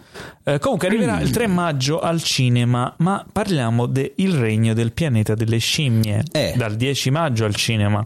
Eh, ul- c- quarto capitolo della nuova pe- tetralogia, eh? Eh? Bravo! Altro che dildi, bravo! Eh, della nuova Ma... tetralogia del Signore degli Anelli. Cosa stai dicendo? Del Signore che... delle Mosche. De... No. L'ultima volta che ho no, visto del sto Signore trailer... delle Scimmie, delle scimmie del, del pianeta delle scimmie. Eh, cosa vuoi dirci, Fract? Di questo trailer, l'ultima volta che abbiamo visto il trailer de, di questo film c'ero anch'io, ma sono che hanno fatto? Posso dire, posso dire che sono i trailer del, di gennaio, sono tutti i trailer di gennaio, li hanno riproposti al Super Bowl. Non sto scherzando, perché eh, tre... c'è un lasso di tempo pre- prestabilito. Abbiamo scoperto il segreto di Hollywood. Scusatemi, perché non è possibile. Avevo parlato di sta roba, io ho detto che bello, ti ricordi? Sì, mi ricordo. Eh, o almeno credo di ricordare. Non è vero che te lo ricordi, l'effetto Mandela. Quindi... allora, molti anni dopo il regno di Cesare, ma questo l'abbiamo già letto, una giovane volta. ape no no una okay. ape una scimmia ah. eh, vediamo qualcosa di più su come questo film è ambientato mh, nel momento in cui, diciamo, in questo futuro raccontato dai film precedenti, questo futuro ormai diventato post-apocalittico, le scimmie che sono state dotate di intelligenza da, da quello che succede nei film precedenti, hanno preso possesso del pianeta Terra e hanno iniziato l'evoluzione anche sociale, quindi la creazione di quello che è il regno del pianeta delle scimmie, di cui il titolo parla. Cioè, quindi nella prima trilogia vedevamo come sono arrivati ad essere la razza dominante, e qui creano una società. Esatto, cioè la, da, almeno da quello che si vede nel trailer c'è la creazione di una società, di una... una struttura sociale, e del fatto che ehm, la nostra storia sia un mito per loro, una leggenda antica in cui gli uomini convivevano con le scimmie, in cui le scimmie però non erano come loro, e, ed è affascinante come, come prospetto, perché poi alla fine siamo arrivati più o meno al, al punto in cui si ambientano i vecchi film, no? del, del pianeta delle scimmie, quindi in, in cui la società delle scimmie è ormai stabilita. Forse siamo poco prima, perché si stanno evolvendo a livello sociale, e offre una serie di spunti interessanti, no? Secondo te, dopo questa trilogia qui del pre, secondo te faranno anche una trilogia successiva per la riscrittura? Credo che stiano creando proprio una nuova mitologia molto bella, perché i primi tre film li ho trovati incredibili. Infatti Matt Reeves, come si chiama il regista, che poi è andato a fare quella roba lì di The Batman, ma basta, smettila di prendertela con The Batman. Io lo odio, e, e spero tanto che questo West Ball, che non conosco, porti avanti questa qualità, perché è una trilogia che io considero tra le migliori trilogie del cinema in generale, perché veramente è ben fatta e non sto dicendo cose a, a cacchiolo. È molto bella, sono d'accordo. Uh, West Ball aveva diretto uh, i tre, la trilogia di uh, The Maze Runner. Mm. Niente di eh, diciamo di straordinario, eh, però insomma è uno che sa dirigere. Eh, quindi sc- scopriremo il dieci maggio, no, di dove si va a parare, però il trailer secondo me è accattivante al punto giusto e offre gli punti di interesse, sì, per i fan della saga. Eh, mentre abbiamo un brevissimo, neanche un teaser, uno spot per Cattivissimo Me quattro, che arriverà a luglio e che eh, prende in giro un po' l'intelligenza artificiale sul pezzo di, alla grande. Mo- molto molto carino, i Minions che sono lì, eh, il trailer con la voce fuori campo che racconta di come l'intelligenza artificiale cambierà il futuro dell'umanità, e i Minions ci fanno delle immaginine orribili con eh, in realtà con sì, Midjourney. Esatto, pare che usino la versione quattro di Midjourney, perché nel frattempo forse è la versione uno. Ne- no, versione uno Paolo non te la ricordi, era una roba inguardabile. ehm, la V quattro era quella che ti creava le mani con dodici dita e quel scollamento strano anche nelle scritte che hanno mantenuto nel titolo sì. del film alla fine mi ha fatto molto molto ridere. In realtà il trailer lungo c'è, mi sa che non l'abbiamo mai coperto, ma è quello dove vediamo una cosa che secondo me, non lo so, è una delle cose più strane che io abbia mai visto nei vari film cosa? di Cattivissimo Me, Minion eccetera, cioè? E cioè che Gru ha un figlio. Ah, ah è vero, cioè, quindi non l'aspettavi? Gru ha... no, perché mi fa strano pensare a Gru che ha un rapporto sessuale. Ora ci sto pensando io però. È vero? Porca miseria, basta, cambia discorso. Dio guardi, Dio guardi, Dio guardi. Ok, adesso passiamo oltre, parliamo cosa di... c'entra Dio guardi? È, è, è, suo... è un mantra, il mio mantra. Lo sai che io gli... questa, questa nostra assenza che non ci vediamo più mi, mi manca tantissimo. È andato via lui, è andato via Tribuzzo, mi avete lasciato solo. Io l'ho Tribuzzo, visto ieri torna. sera alla proiezione di Madame Web. Ah, ti vedi? Saluta tanto. Eh... Ha detto che gli stai ancora eh. sul cazzo? Però... No, no, ha detto che ti vuole bene. Ah, detto che avrebbe voluto passare San Valentino con te. Ciao, però, però ha perso il numero di telefono. Enrico. No, parlava di Dio Guardi. Ah, entrambi, venite tutti e due, facciamo un threesome. Oh mamma mia. Parliamo di Twisters. Ah, pensavo di threesome. Ah. Eh, finalmente un film sul famoso gioco da tavolo, anzi da pavimento. Esatto. No, no. E invece è un uh, ide- idealistico sequel del film Twister. Sui tifoni, no? Sui tornado anzi sì. eh, Arriverà il diciassette luglio al cinema, o intorno a quella data da noi, eh, diciannove luglio forse. Ed è una versione, sembra proprio un, quasi un remake, un, una rivisitazione del vecchio film, perché è aggiornata agli effetti speciali di oggi e quindi molto più... Scusa, ehm... tu ti aspettavi che faceva il film con gli effetti speciali vecchi? No, nel senso... Esatto, la, la, mi, novantasei. Mi sembra una storia simile ma con gli effetti aggiornati, perché comunque sono film catastrofici fatti di effetti speciali, di scene d'impatto, no? Si tratta di questi cacciatori di... Eh, tornado che vanno in giro con questi furgoni a cercare di riprendere, di raccogliere dati, di studiare questi fenomeni atmosferici e ovviamente finiscono sempre nei guai. La cosa che mi ha fatto strano è che di recente, pochi mesi fa, mi è capitato su internet di vedere un video vero di dei ragazzi che volevano fare questa cosa qui, andavano e finivano in mezzo a, un, a uno di questi tornado e, e piangevano, rimanevano intrappolati strano, in questa macchina. Come mai? Non è quello con la faccia di... tutta smostrata che si gira in camera mentre dietro c'ha tromba d'aria, perché quella era finta. No no no, uno okay. vero, uno vero era praticamente loro su questa strada di campagna americana. A un certo punto eh, rimangono intrappolati perché casca un palo della luce per via del tornado che li intrappola tra i cavi dell'alta tensione, quindi loro non possono più muovere uh. la macchina, sono costretti a rimanere lì col tornado che si avvicina, si chiudono dentro e pregano. E fortu- hanno straculo che riescono a sopravvivere e non sì. gli si sfondano i vetri della macchina, tutti pieni di, di, di, di, insomma, di schegge di vetro eccetera, riescono a sopravvivere tutti insanguinati e, e traumatizzati, e poi hanno montato e pubblicato il video parecchi mesi dopo. Se cercate su YouTube si trova questo video, e vedere quella roba vera e poi vedere questo qui comunque in versione fiction mi dava un effetto molto depotenziato, no? Perché comunque si vede che anche se gli effetti sono fatti bene eccetera, si vede che è una fiction eh, e la storia non mi sembra così, no? Il classico eh, film su Rete quattro, lo possiamo dire senza cattiveria? No, beh, sembra spettacolare da vedere al cinema perché comunque c'è un impatto. Poi la cosa che mi è piaciuta del trailer è che si vede questo personaggio interpretato da Glenn Powell che è il mega figo della ricerca dei tornado, quindi loro sono un gruppo di sfigati, poi arriva lui che è il... Il, il super che è una sorta il, del, il, il come si dice il Bill Paxton due punto zero. Sì, sì. Però, no, però più figo. Però non è lui. No, non è, non è lo stesso personaggio, è questo super figo che arriva lì e vuole insomma insegnare a tutti come si fa veramente. E ha l'attrezzatura più figa, ha i trapani che, che ancorano la macchina al suolo. Tutte If le... you feel it, chase it, yeah! Tutti fighissimi, col cappello, la camicia a quadri, gli stivali e la fibbia con il tornado, anzi la fibbia, la cosa, la, come si dice, una roba che appende alla macchina. Ah? No, se, cioè, si vede il muso della macchina con la roba dei tornati, ah, le guinzaglie, okay. Tutte queste cose, yeah. Vabbè, è molto America del, del esatto, insomma, molto Texas, texano eccetera, quindi è quel tipo di film. Ecco, così potrebbe essere divertente per una scampagnata al cinema. Nel cast anche uno degli attori di Hamilton. È vero, um, come si chiama? Ramos, Anthony Ramos, se non sbaglio. Sì, sì Anthony, Anthony Ramos, Ramos. Eh, c'è Maura Tierney che tra l'altro non ho citato quando abbiamo parlato di The Iron Claw. Lei interpreta la madre dei, ah. dei Von Erich, ed è probabilmente una delle migliori parti della sua carriera, secondo me.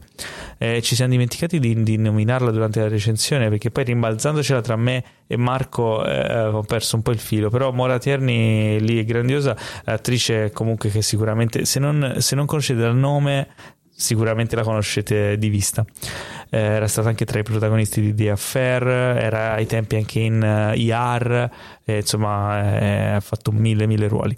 Eh, andiamo avanti, parliamo di mm, forse me lo terrei per ultimo, non lo so, sì, teniamocelo per ultimo. Ma sì, perché no? Eh, Mirichino. Wicked, è arrivato un primo eh, teaser di questo musical, eh, adattamento cinematografico, finalmente dopo tanti anni che eh, ha un successo straordinario a, a teatro, arriva l'adattamento di Wicked, che è il racconto del prequel del Mago di Oz, esatto. Giusto? Perché parla del, della strega del West.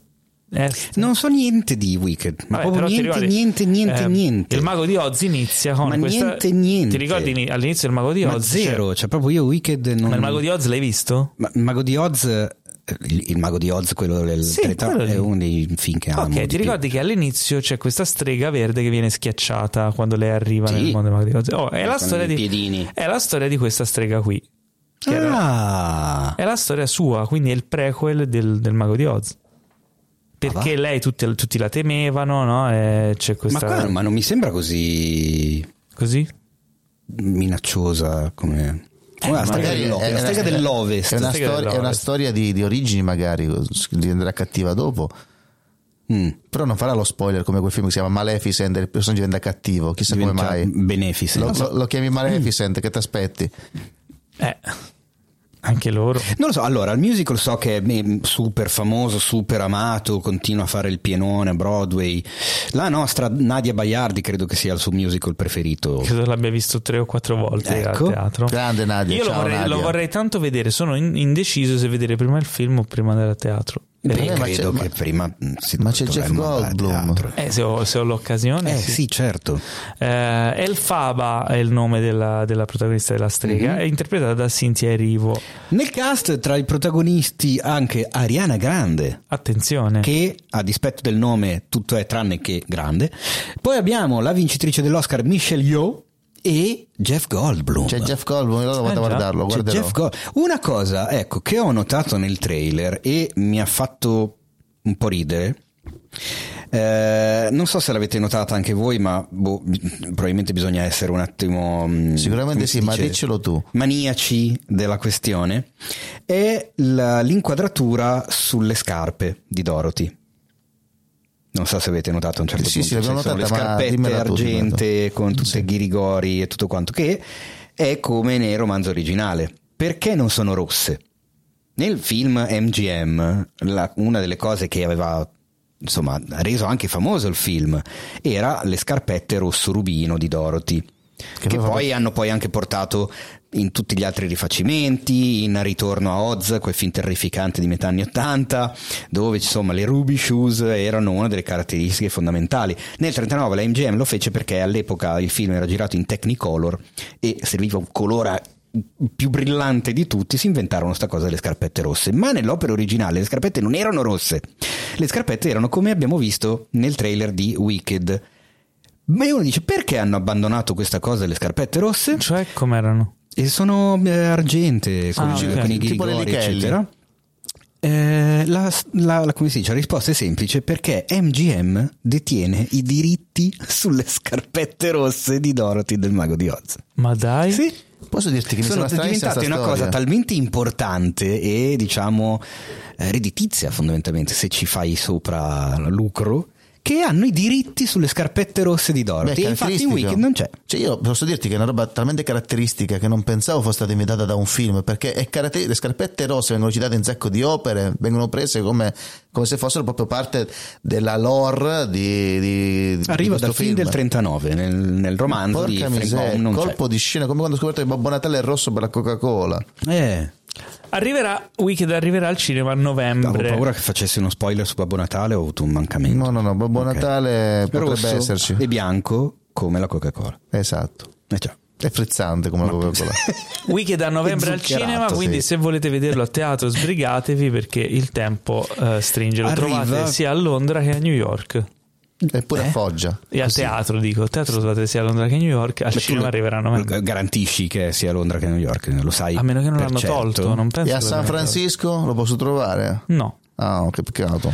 Va bene, a novembre inteso come il giorno del ringraziamento, quindi da noi arriverà secondo me Ma... attorno a Natale. Ok, vogliamo parlare del trailer della settimana? Eh? Finalmente, e cioè del trailer di Marvel Jesus. Ah, Marvel Jesus Superstar. Bah, finalmente arri- eh beh, sai com'è? Finalmente è arrivato il trailer del terzo film di Deadpool che eh, si spera, o almeno tutti i fan sperano, possa salvare il corso degli eventi del Marvel Cinematic Universe. Non si chiama però Deadpool tre, ma si chiama Deadpool and Wolverine, eh, perché vabbè, era abbastanza telefonata questa cosa qui, visto che coprotagonista sarà il Wolverine, Wolverine di Hugh Jackman, che ritorna al suo ruolo eh, dopo l'addio al ruolo dato con Logan, in una versione probabilmente diversa del personaggio, che in questo trailer non si vede ma solo si, si intravede. Potrebbe essere più versioni, visto che abbiamo visto nel trailer Madripoor eh... Io sospetto che ci possano essere più Wolverine. C'ho questo il mio, il potrebbe, mio senso di ragno sta pizzicando. Potrebbe essere. Dobbiamo solo scoprire se è il tuo, il tuo senso di ragno o il tuo senso di cazzata. Quello è. No, è no, no io, o, io... Il tuo sen- o il tuo senso di Wolverine. Che forte. Eh, il, dunque, cosa vediamo in questo trailer? Intanto c'è Wade Wilson, il personaggio di Ryan Reynolds, con che... i capelli. Con una parrucca, una, parrucca una patch cutanea, si dice patch cutanea, che sta cercando di, di che ha, tra l'altro, che ha radunato tutti i suoi amici, tutti i personaggi visti nel, nei film precedenti, anche alcuni che erano morti, quindi lui è riuscito a riportare in vita tutti alla fine del, del secondo, o quasi tutti alla fine del Questo secondo film. Questo lo pensi tu? Così sembra, così sembra dal trailer. Um, quindi c'è Morena Baccarin che interpreta Vanessa, la sua, il suo insomma amore. C'è, um, eh, ci sono gli altri personaggi del team della X-Force. C'è, c'è Colosso. Sì, e, um, però arriva la, la T V A che abbiamo visto nella Tra l'altro serie. C'è anche il cameo di Brad Pitt come The Vanisher. L'hai visto, no? No. Eh, appunto. Ah, perché è invisibile, eh. giustamente. Eh, arriva la T V A che abbiamo visto in, ehm, in Loki, nella serie Loki, e cioè quell'ente adibito al... al controllo delle timeline, alla, alla, diciamo, questa polizia temporale che evita che si facciano pasticci con le linee temporali, e ovviamente dice: ma cosa stai facendo qui, che hai riportato in vita tutti, non lo puoi fare, e lo portano via, e quindi tutto quello che lui è riuscito a fare viene distrutto e lo ricatapultano in quello che eh, sarebbe l'M C U, con lui che chiaramente è l'unico personaggio che sa di essere in un film e sa che cos'è l'M C U eccetera, che capisce di essere il Marvel Jesus, cioè il salvatore, quello che ha il ruolo di salvare eh, l'universo cinematografico della Marvel, tornando appunto in eh, arrivando a coesistere con i personaggi che abbiamo conosciuto e amato nei vari film di questi più di dieci anni di produzioni Marvel. Cosa succede però? Che lui sceglie di eh, recuperare Wolverine, o almeno non è che si capisca benissimo, però ci sono vari casini, tantissime frecciate e easter egg nel trailer, come ad esempio il, il logo del, della twentieth Century Fox distrutto, esatto, in, nel, nel fondale di una scena, um, un fumetto in cui c'è in copertina il Dottor Destino.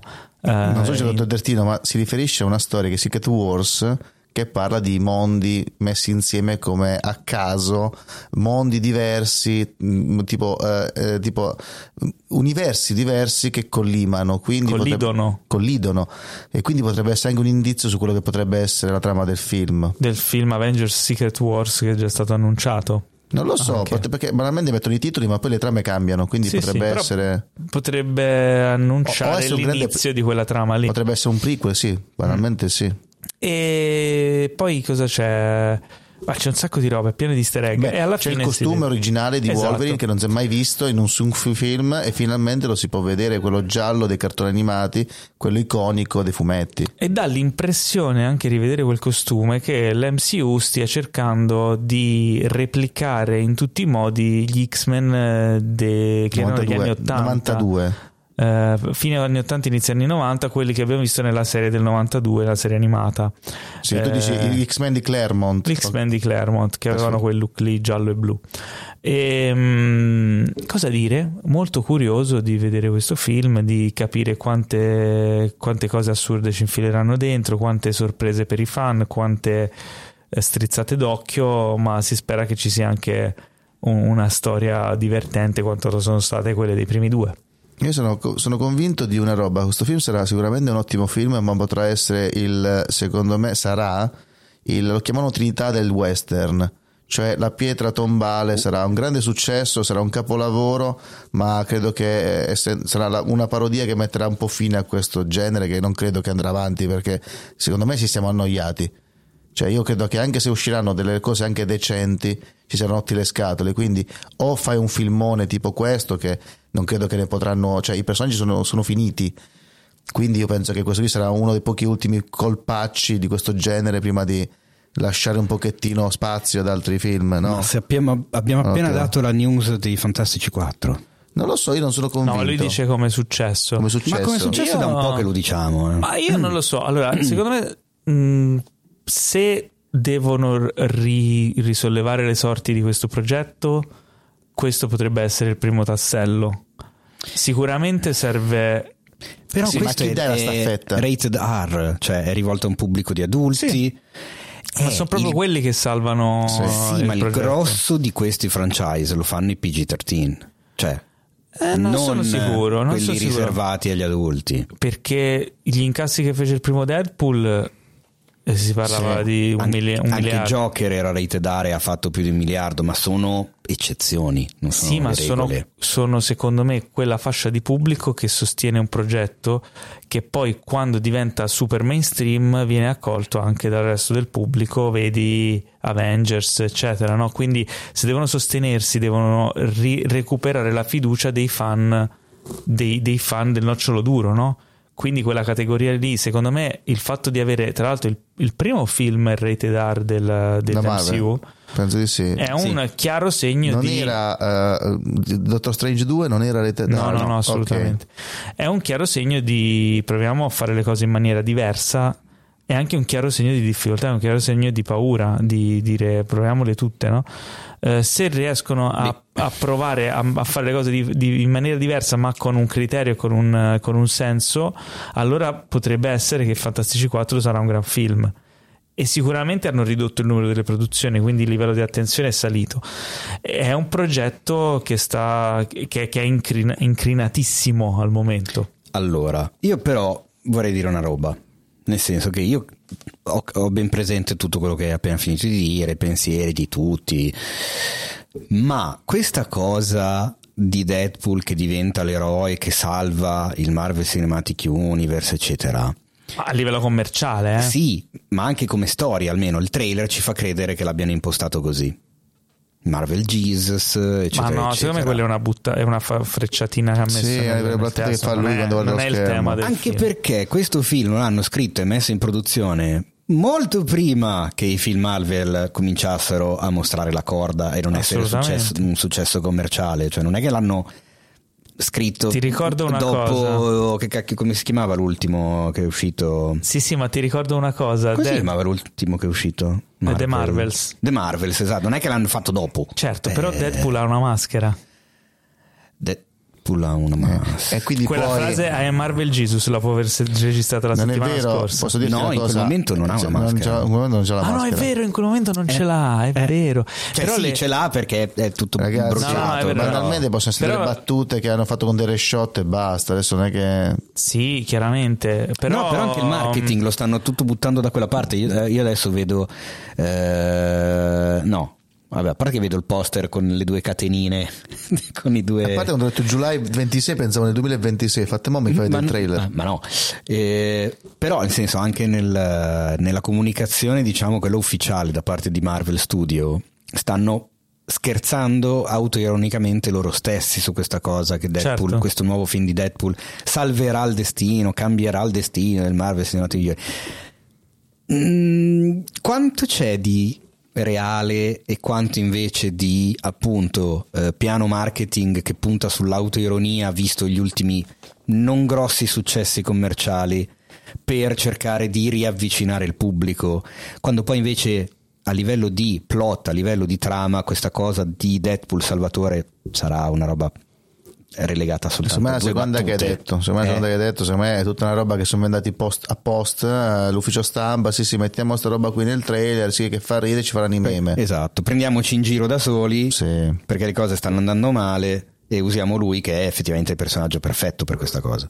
Sì, sicuramente è un, chiaramente una, è una cosa che aiuta a livello di marketing e strizza l'occhio un po' a tutti, quindi funziona. Per questo dico, speriamo che poi il film abbia una sostanza anche a sé stante.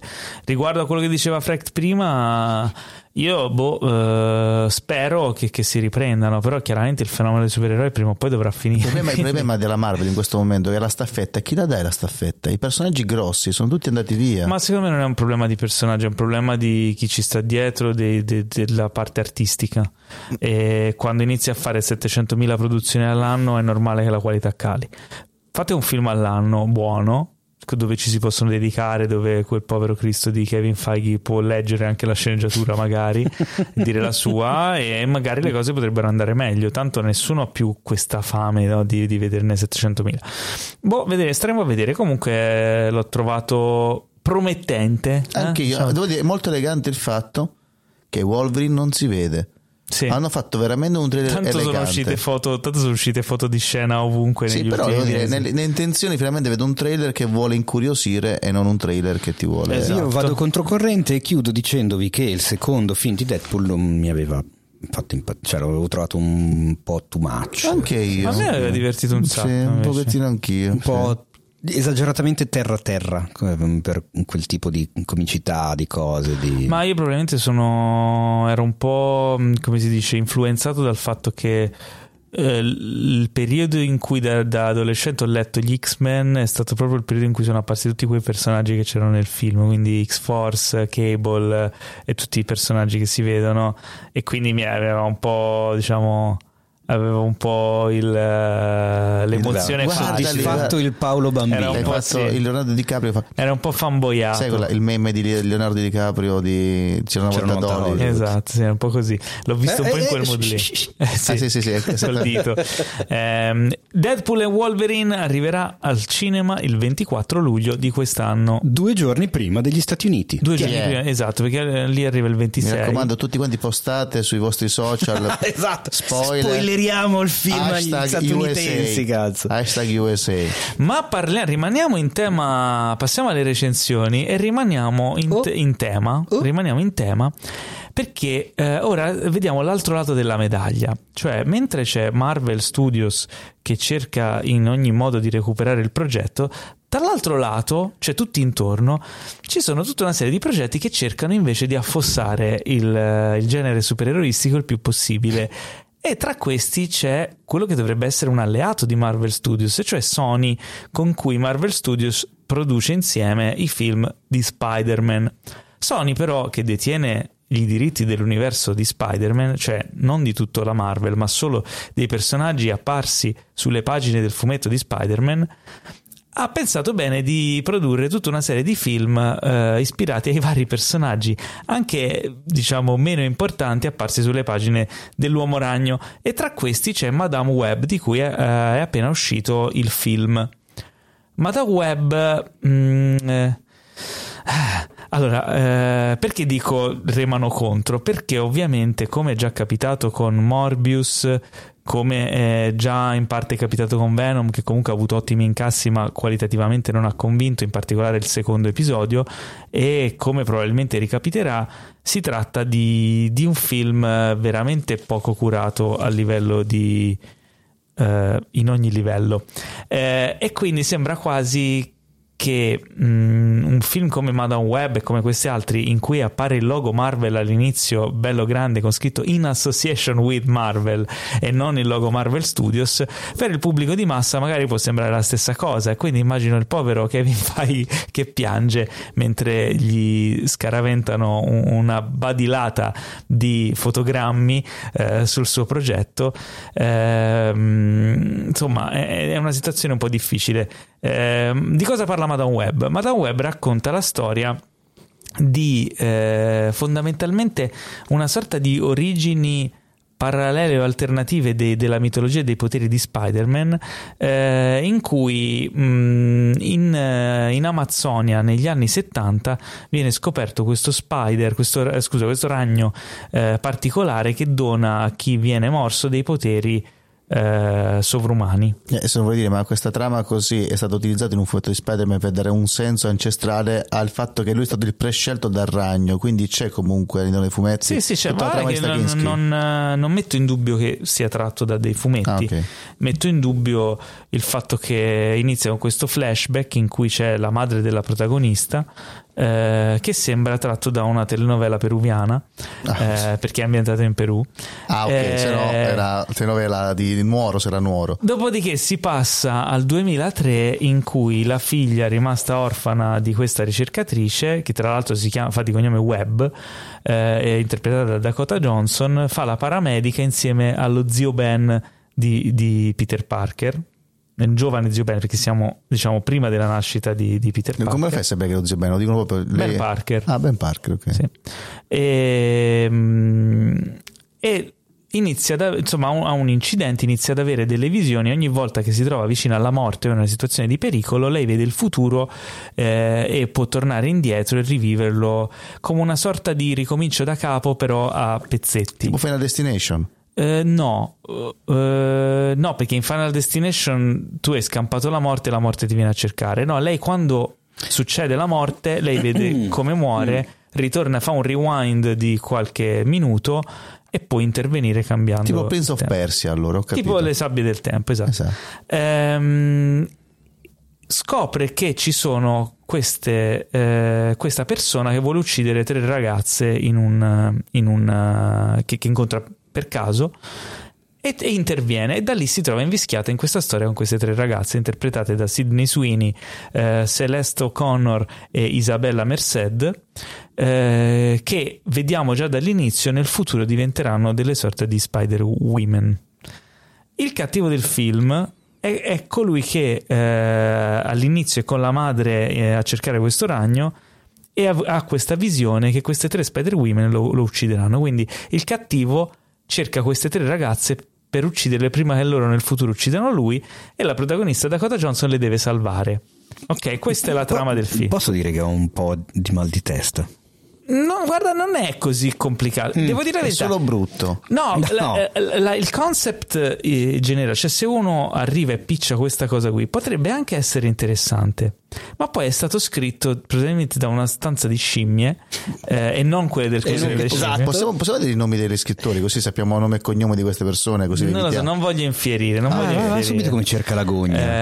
Eh, eh? Però uno degli sceneggiatori fa di cognome Parker e dovrebbe vergognarsi. Ah. Eh, E non è Sara Jessica. Allora, la storia del, del fatto che ci sia Ben Parker e che ci sia, insomma, eh, sia legata in qualche modo a Peter Parker. Ben Parker è interpretato da Adam Scott. Eh, cazzo, e quando aspettavi di, di dirmelo, a me piace un casino. È bravissimo. Protagonista Adam di Scott. Severance, scissione. Esatto, Adam Scott bravissimo, interpreta Ben, ben Parker.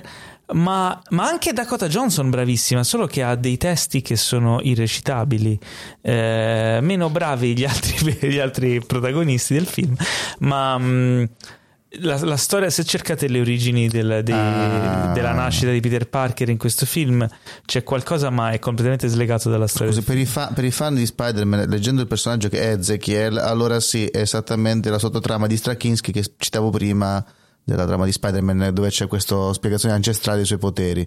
Esatto. Quindi, Ezekiel sì, sì. è il cattivo. Eh, il film è molto confuso, è molto, cioè la scrittura è veramente raffazzonata nei dialoghi, negli sviluppi, nelle, mm, il, mom- il ritmo, uh, c'ha queste scene d'azione, poi mo- scene d'azione tra l'altro con dei buchi di logica assurdi, eh, effetti speciali a tratti, effetti visual effects ed effetti speciali a tratti ridicoli, eh, è, è veramente messo insieme in maniera fortuita, non lo so. Peccato, perché insomma dopo i due film su Venom e quello su Morbius insomma, e, con in, stavano, e, e con in arrivo Craven stavano andando benissimo. C'è eh... dell'ironia in questa no, frase assolutamente no. È veramente allora io il film brutto. Non l'ho visto, oggi ho dato una revisionata alla recensione di Alessandro eh, di Guardi che trovate appunto sul sito e ho riso molto.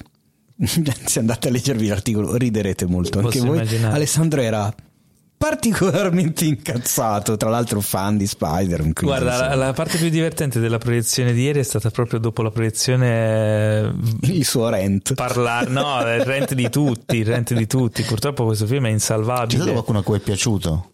Non credo. Mm. Uh, il film è veramente insalvabile, mi dispiace, ma non ha né capo né coda. Le Ci sono dei momenti in cui quando le ragazze sono insieme si creano dei, dei momenti anche simpatici eccetera, però poi appena iniziano a recitare eh, dialoghi che devono portare avanti la trama non hanno il minimo, cioè è scritto malissimo. Ma il film ci crede o si vede che hanno abbandonato, hanno fatto un po' a caso, o ci crede il film? Uh, sai che non te lo so, secondo me all'inizio quando hanno iniziato la produzione gli attori ci credevano, ma a metà giornata ci avevano mollato, perché Dakota Johnson si impegna, lei si vede che si impegna il più possibile, cerca di fare il suo, infatti non le do nessuna colpa, ma ha dei testi che sono imbarazzanti e le parti anche d'azione, ci sono un, un paio di momenti di idee carine, ci sono un paio di idee carine assolutamente, ci sono degli, de, delle scene d'azione che non hanno né capo né coda, dove succedono delle cose perché devono succedere, è molto forzato, è molto, è un brutto film ragazzi. Ma io mm, vorrei chiederti una cosa mm. e poi chiudiamo questa recensione prendendo spunto da una cosa che uno dei nostri Patreon, Paolo, guarda un po', mm-hmm. ciao Paolo, non però io. Non sei tu, ha chiesto Paolo, sul gruppo Telegram proprio in merito a Madame Web. Sì. Cerco di riassumere diciamo il senso, no? Com'è possibile che eh, anche gli spettatori, diciamo quelli meno smaliziati di tutti, quelli che vanno al cinema due volte all'anno e tutto quanto, siano in grado di rendersi conto che un film non funziona? Perché Madame Web sta piacendo pochissimo anche al pubblico. Mm-hmm. Lui giustamente si chiede com'è possibile, se se ne rende conto anche diciamo il proverbiale uomo della strada, com'è che chi invece ci investe milioni su milioni, produttori, regista, sceneggiatori, montatori, tutti quelli che lo costruiscono, lo scrivono, lo producono, lo girano, lo montano, lo confezionano, lo fanno uscire, ma nessuno si rende conto prima che esca che c'è qualcosa che non funziona? Ma guarda, e non è una domanda stupida in effetti. Ho letto una, una cosa, poi non so se è vero o no, ma che pare che Dakota Johnson quando ha firmato per, per girare il film, per, per partecipare al film, in realtà aveva letto una sceneggiatura diversa che poi, cambiata, sì, che poi è stata cambiata in, quando sono andati in produzione, quindi a volte ci sono sai, ma si, ma si, si può, dice, scusate, ma si può fare? Io non conosco il legale, se eh, dipende dai contratti, ah. evidentemente in quel caso si poteva fare, poi le, le major figure ti fanno mm. dei contratti dove tu firmi, noi facciamo quello che vogliamo noi. Um, in questi casi c'è, una, c'è un modo Bello. Di dire in inglese che, che è molto azzeccato, che è too many chefs. Mm-hmm. Cioè in cucina ci sono troppi chef e quindi poi alla fine viene una cozzaglia di, di idee diverse, di cose diverse, di interessi anche diversi e viene una, una zozzeria. Questo può essere il caso di Madame Web, eh, che non se ne sia accorto nessuno, non credo, però poi ci sono degli equilibri di potere dove magari sei a una prima proiezione eccetera e, e per non dare merda magari al tuo superiore che l'ha supportato, allora dici ah no dai è buono, e, e perché non puoi dire, sai ci sono tutta una serie di, sto facendo ipotesi, banalmente eh, esce che è una merda, ormai hanno investito ragazzi, speriamo che piaccia, non si dice merda però, okay, esce una pupù. Una zozzeria, in questo caso ma guarda, proprio, te, eh, eh, ragazzi, è proprio insalvabile. Ma, ma rifarla da capo sono duecento milioni di euro. Allora, c'è, c'è, un altro, bene. C'è un altro caso che secondo me qui era applicabile. Eh, non voglio essere troppo cattivo, ma lo sarò, che è quello della Warner. Cioè, la premessa st- è molto carina. Il malvagio Bat, Batgirl, no? A un certo punto, forse in questo caso era meglio non farlo uscire. Ti risparmiavi il marketing, ti risparmiavi le spese di metterle in sala, ti risparmiavi di danneggiare il brand. Ci sono dei casi dove secondo me non far uscire un film potrebbe essere una soluzione. Mi dispiace chiaramente, mi dispiacerebbe no, per chi ci ha lavorato. Eh, ma è una cosa che danneggia e basta, danneggia il... cioè dopo fai un altro film, ma secondo voi la gente lo va a vedere? Chi lo va a vedere è Craven, dopo che ti sei beccato Mobius eh. che è così, e Madame Web è Sacro Sony, a parte l'animazione. Madame Web come sta andando orribile al botteghino? Esce domani, cioè per, ah, noi, giusto, che stiamo, scusami, per noi che stiamo registrando, scusami, esce domani. Per voi che state ascoltando è già in sala. Beh, non credo che abbiamo invogliato ad andare sicuramente. Ma no, è... esce a livello mondiale? Cioè, credo come... di sì. Ok, quindi non è. Non so se in America è già uscito, uh, però più o meno insomma esce in questi giorni dappertutto. Okay, quindi... quindi non abbiamo ancora tra le mani nessun sì, dato.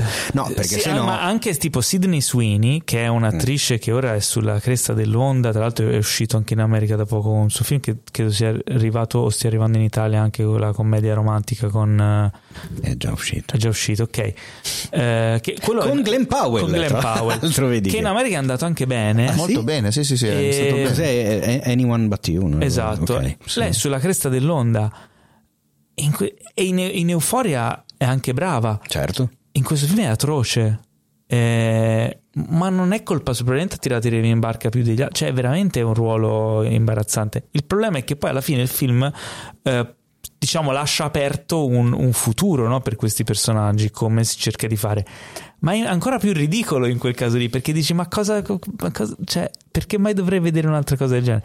Quindi boh, ehm, bocciato, bocciato. Andiamo avanti, parliamo di qualcosa di meglio, parliamo di Masters of the Air. Oh, attenzione, oh, attenzione. Serie Apple, pro, dietro eh, a questa serie, tra i produttori eh, abbiamo i nomi di due personaggini che magari conoscete, chiamati Steven Spielberg e Tom Hanks. Chi sono? sono non gli ultimi arrivati dietro eh, dal fornaio. Gente che è del mestiere? No. Allora, brevemente, come hai detto tu nel sommario, la storia è veramente semplice, cioè si scrive sul bigliettino di Baci Perugina. Scusa, Perugina, se volete sponsorizzarci le che, puntate, sì, a noi fa piacere, eh, vabbè, l'ho buttata lì. Ferrero Rocher, tutti esatto, quelli di Perugia, ciao. Seconda, seconda guerra mondiale, ovviamente mh, ci sono... milioni di persone coinvolte in tutto il mondo. Il focus di Masters of the Air, come suggerisce ovviamente il titolo, va a eh, ai maestri, va a concentrarsi, no, va a concentrarsi sui piloti e tutto l'entourage che, che riguarda l'aeronautica di bombardieri degli Stati Uniti.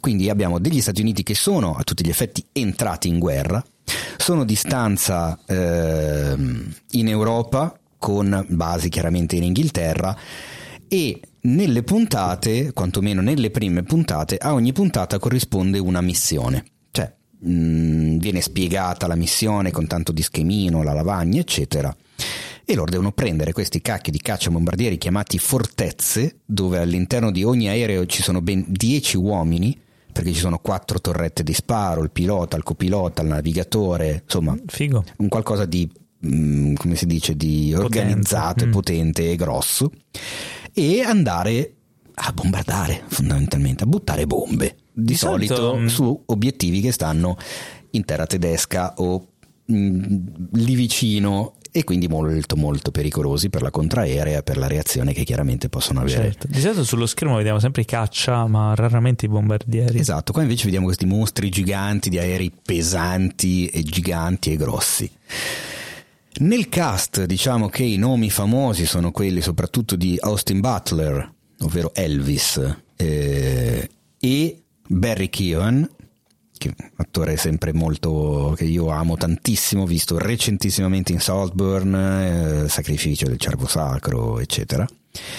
E ti devo dire che la prima puntata, anche un po' per i titoli di testa, la musica, la messa in scena, questo Austin Butler che ah, un, un po' po' esagera a fare il, il come si dice, lo statunitense, quello super figo che parla solo con un timbro di voce così, yeah. È ancora il, il vissizzato, yeah, è tutto un po' mm, sono un figo. E tra la messa in scena, dicevo, la musica, tutto il contorno mi stava un, addirittura quasi dando fastidio, nel senso che esce un po' questa sorta di super retorica statunitense dove loro sono gli salvatori del mondo, sono i più fighi di tutti, e se non ci fossero stati loro il pianeta Terra sarebbe già mm, distrutto e l'umanità estinta.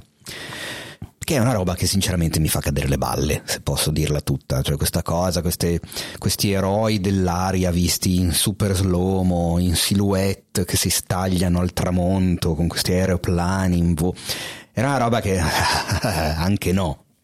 Però la qualità effettivamente di tutta la produzione è pazzesca a livello di ricostruzione, a livello di, evidentemente, perché è impossibile che le abbiano girate dal vivo quelle scene di battaglia, però quindi a livello di effetti, di C G I, la fotografia, la ricostruzione storica nei costumi, nei dettagli dei, degli aeroplani, delle basi, eccetera, è un qualcosa di super costoso, si vede, e veramente tanto tanto bello.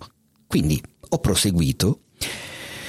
E mannaggia loro, la retorica non è che venga troppo meno, diciamo, però mannaggia, poi ti affezioni ai personaggi, cioè è riuscito poi a farmici affezionare.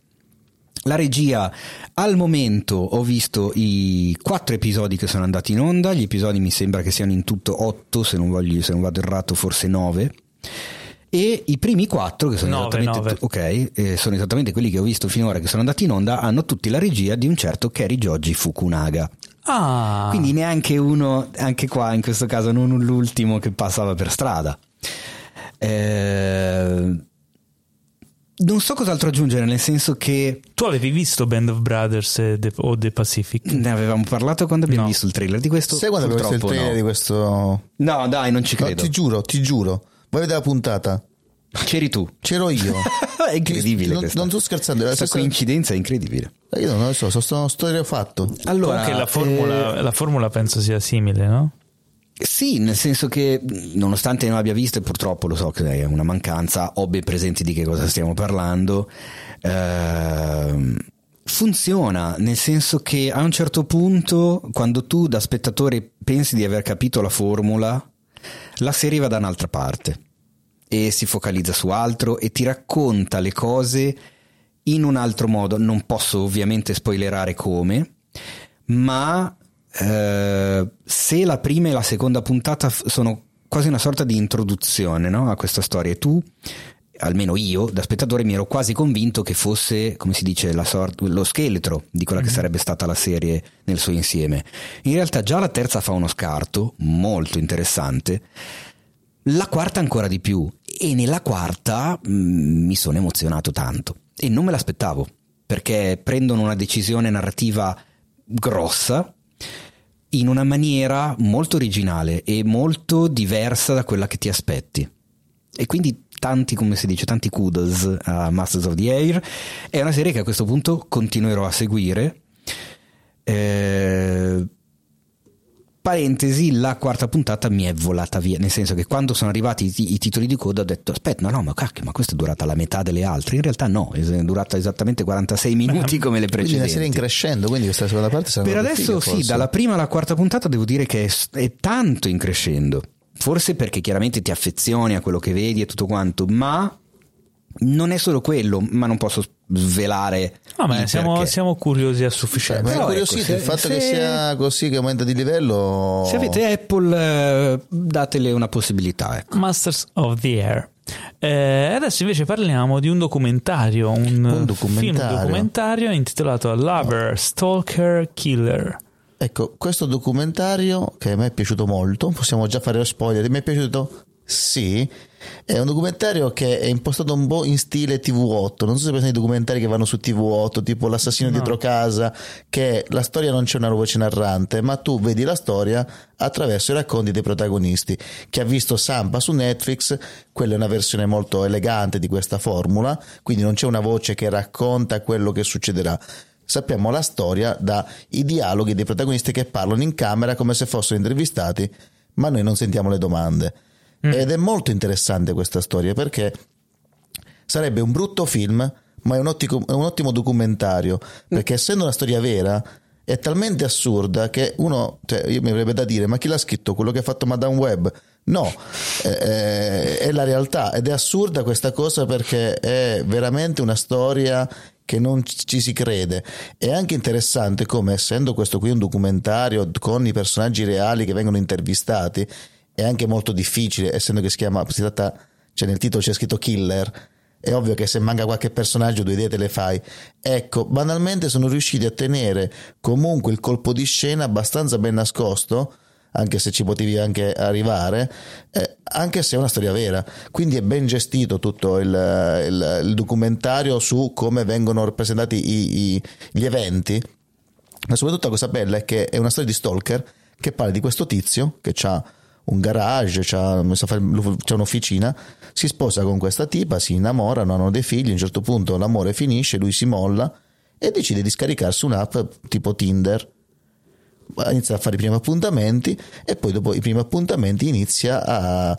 non vi, non vi spoilerò nulla perché eh, qualsiasi mio dialogo potrebbe essere visto come spoiler, visto che ogni volta che io racconto l'inizio di un film e poi ce lo commento sotto, fregate, spoilerone, quindi non vi dirò nulla. Però la cosa interessante eh, di tutta questa storia è che è talmente reale e poi diventa talmente assurda dopo che a me mi ha messo un'angoscia che non potete capire. Io sono un grande appassionato degli horror, ma essendo una storia vera ed essendo così banale l'incipit che ha portato a questa storia, vi dico, eh, Dahmer mi ha fatto meno angoscia, non sto scherzando. Hai cancellato il tuo account Tinder, dillo. Sì, sì, lo, non sto scherzando, io ho cancellato il mio account Tinder. Ma, sta, dove... ma veramente? Non sto scherzando, sto parlando con Paolo.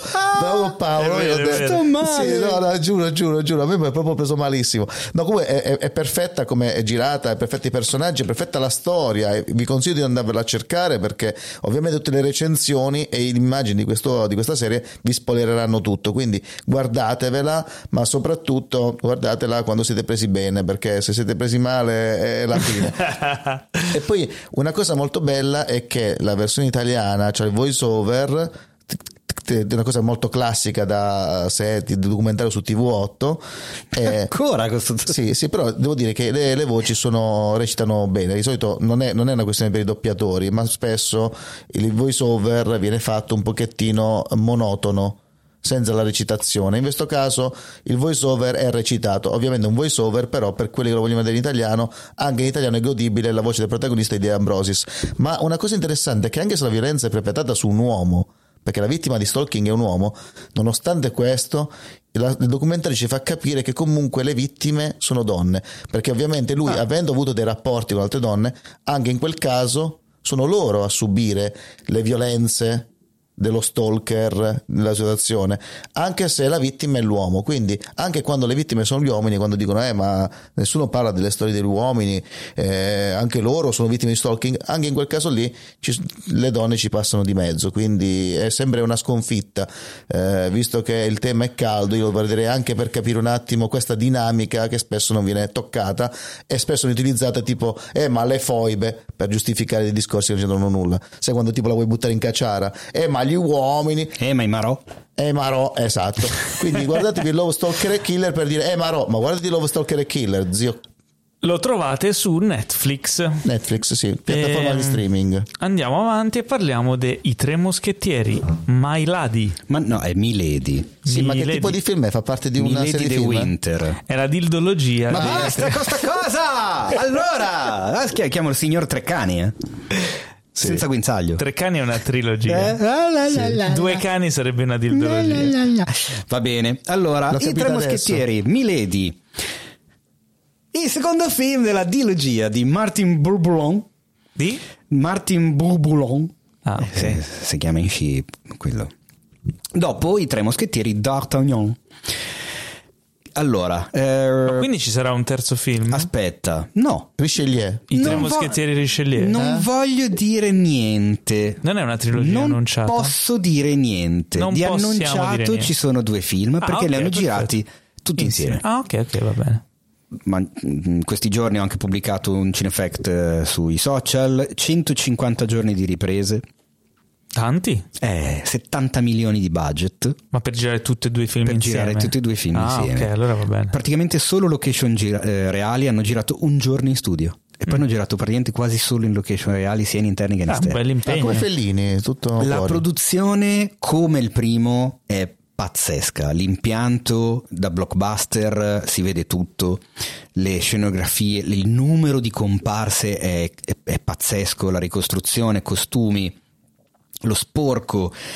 Eh, potrei quasi ripetere le cose che ho detto per I tre moschettieri d'Artagnan. Eh, confesso il fatto che eh, io mi trovo a confessare la mia... come si dice, il mio fanboismo nei confronti di questa coppia di film. Ne voglio ancora. Eh, come ho scritto appunto nel mio articolo, è un film tanto quanto il suo precedente che dà letteralmente una lezione di blockbuster, perché è un film che, come si dice, soddisfa la voglia di epica e di blockbuster del pubblico magari generalista. Sai che comunque vuoi vedi film tratto dai Tre Moschettieri, quindi ti immagini duelli con le spade all'ultimo sangue, un impianto incredibile, questo blockbusterone, azione frenetica, eccetera eccetera, ed è, e c'è tutto ciò, ma c'è anche una cura nella messa in scena molto molto attenta, una fotografia secondo me molto coerente, molto centrata rispetto a quello che racconta, eh, forse, forse anche di più del precedente. I colori sono eh, i colori della terra, del fango, dello sporco, del, del boschi, del, cioè non ci sono colori accesi, ci sono i colori di quell'epoca. La storia brevemente, anche se magari i libri credo che siano giusto un tantinello famosi, sono tra i libri più adattati sullo schermo e sul grande schermo di sempre, quelli sui Tre Moschettieri di Dumas, che ricordiamo essere romanzo d'appendice, ovvero i romanzi che una volta venivano pubblicati un pezzetto alla volta sui quotidiani, mm-hmm. sulle riviste. Eh, in questo caso il film inizia dove praticamente si è mh, concluso il film precedente. C'è un breve riassunto, tra l'altro montato anche bene, perché ti, se non te lo ricordi bene il primo ti mette un po' al passo di quello che c'era. C'è un breve confronto tra appunto tra il famoso Richelieu e eh, Re Luigi tredicesimo, interpretato da Louis Garrel, ma poi l'azione parte e non si ferma più. Cioè i momenti di stasi e di pausa di questo film sono pochissimi, sono gestiti molto bene a livello di ritmo, ma il film cavalca, eh, non lo dico a caso, per due ore, cioè non annoia mai.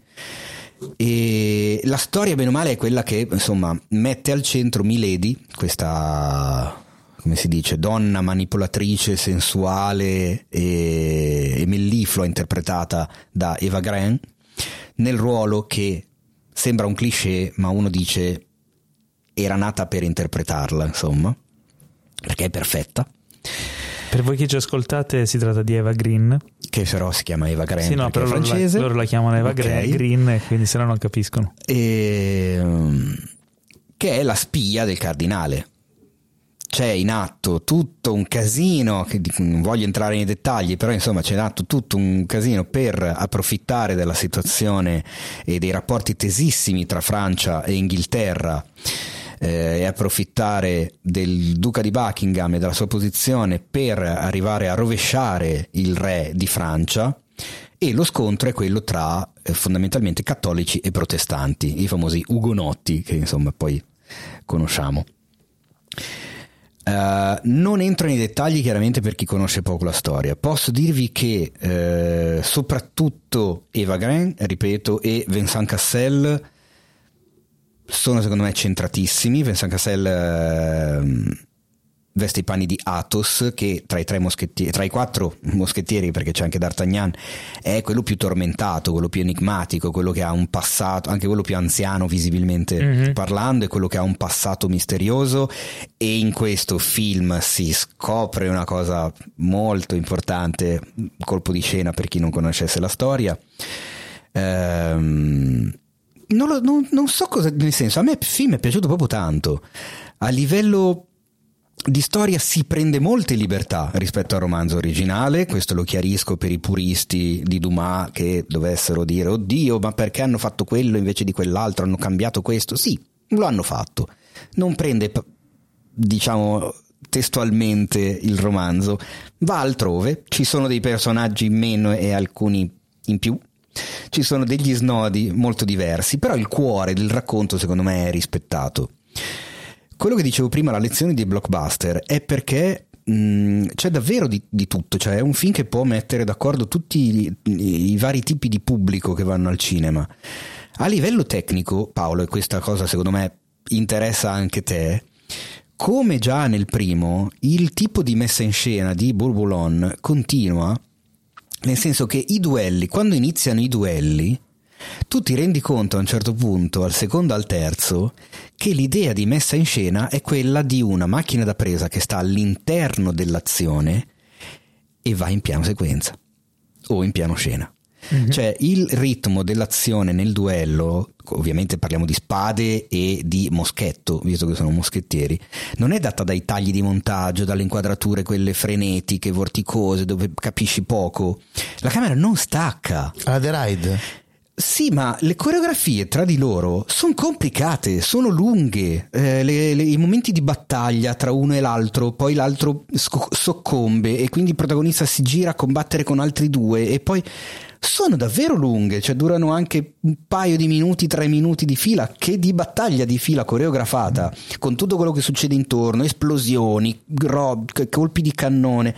Non è uno scherzo, cioè devono aver fatto un lavoro pazzesco dietro. Considerando anche che eh, le hanno girate Tevans, tutte, ce n'è uno solo. Considerando anche che le hanno girate tutte e due di fila, cioè a un certo punto uno si stanca. Eh, ma c'è un lavorone che... enorme, eh, a livello proprio di fotografia, anche di movimenti di macchina da presa. Ci sono delle cose sorprendenti che magari, ecco, questo il pubblico generalista ci fa caso poco, ma secondo me in qualche modo inconsciamente gli arriva. Io per deformazione professionale lo vedo, nel senso che quando due personaggi corrono su dove ci sono i merli di un castello e poi si buttano giù nel fiume, il primo personaggio lo vedi che cade nel fiume, il secondo personaggio la, camera, la macchina da presa sta con lui, lui a un certo punto decide di correre e buttarsi anche lui e la macchina da presa si butta nel fiume con lui, c'è un qualcosa che dici ah, eh? Cosa cazzo hanno fatto?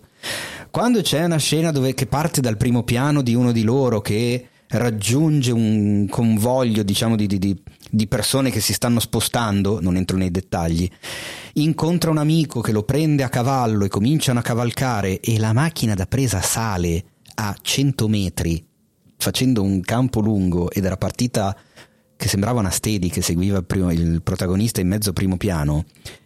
Ti chiedi come cazzo l'abbiano girata, cioè non sono cose semplici, sono molto complesse, si vede che c'è una cura particolare dietro a questa cosa. E concludo con la stessa domanda che ho messo nella mia recensione scritta: perché cazzo da noi non le facciamo queste cose? Che le storie le abbiamo, le capacità anche?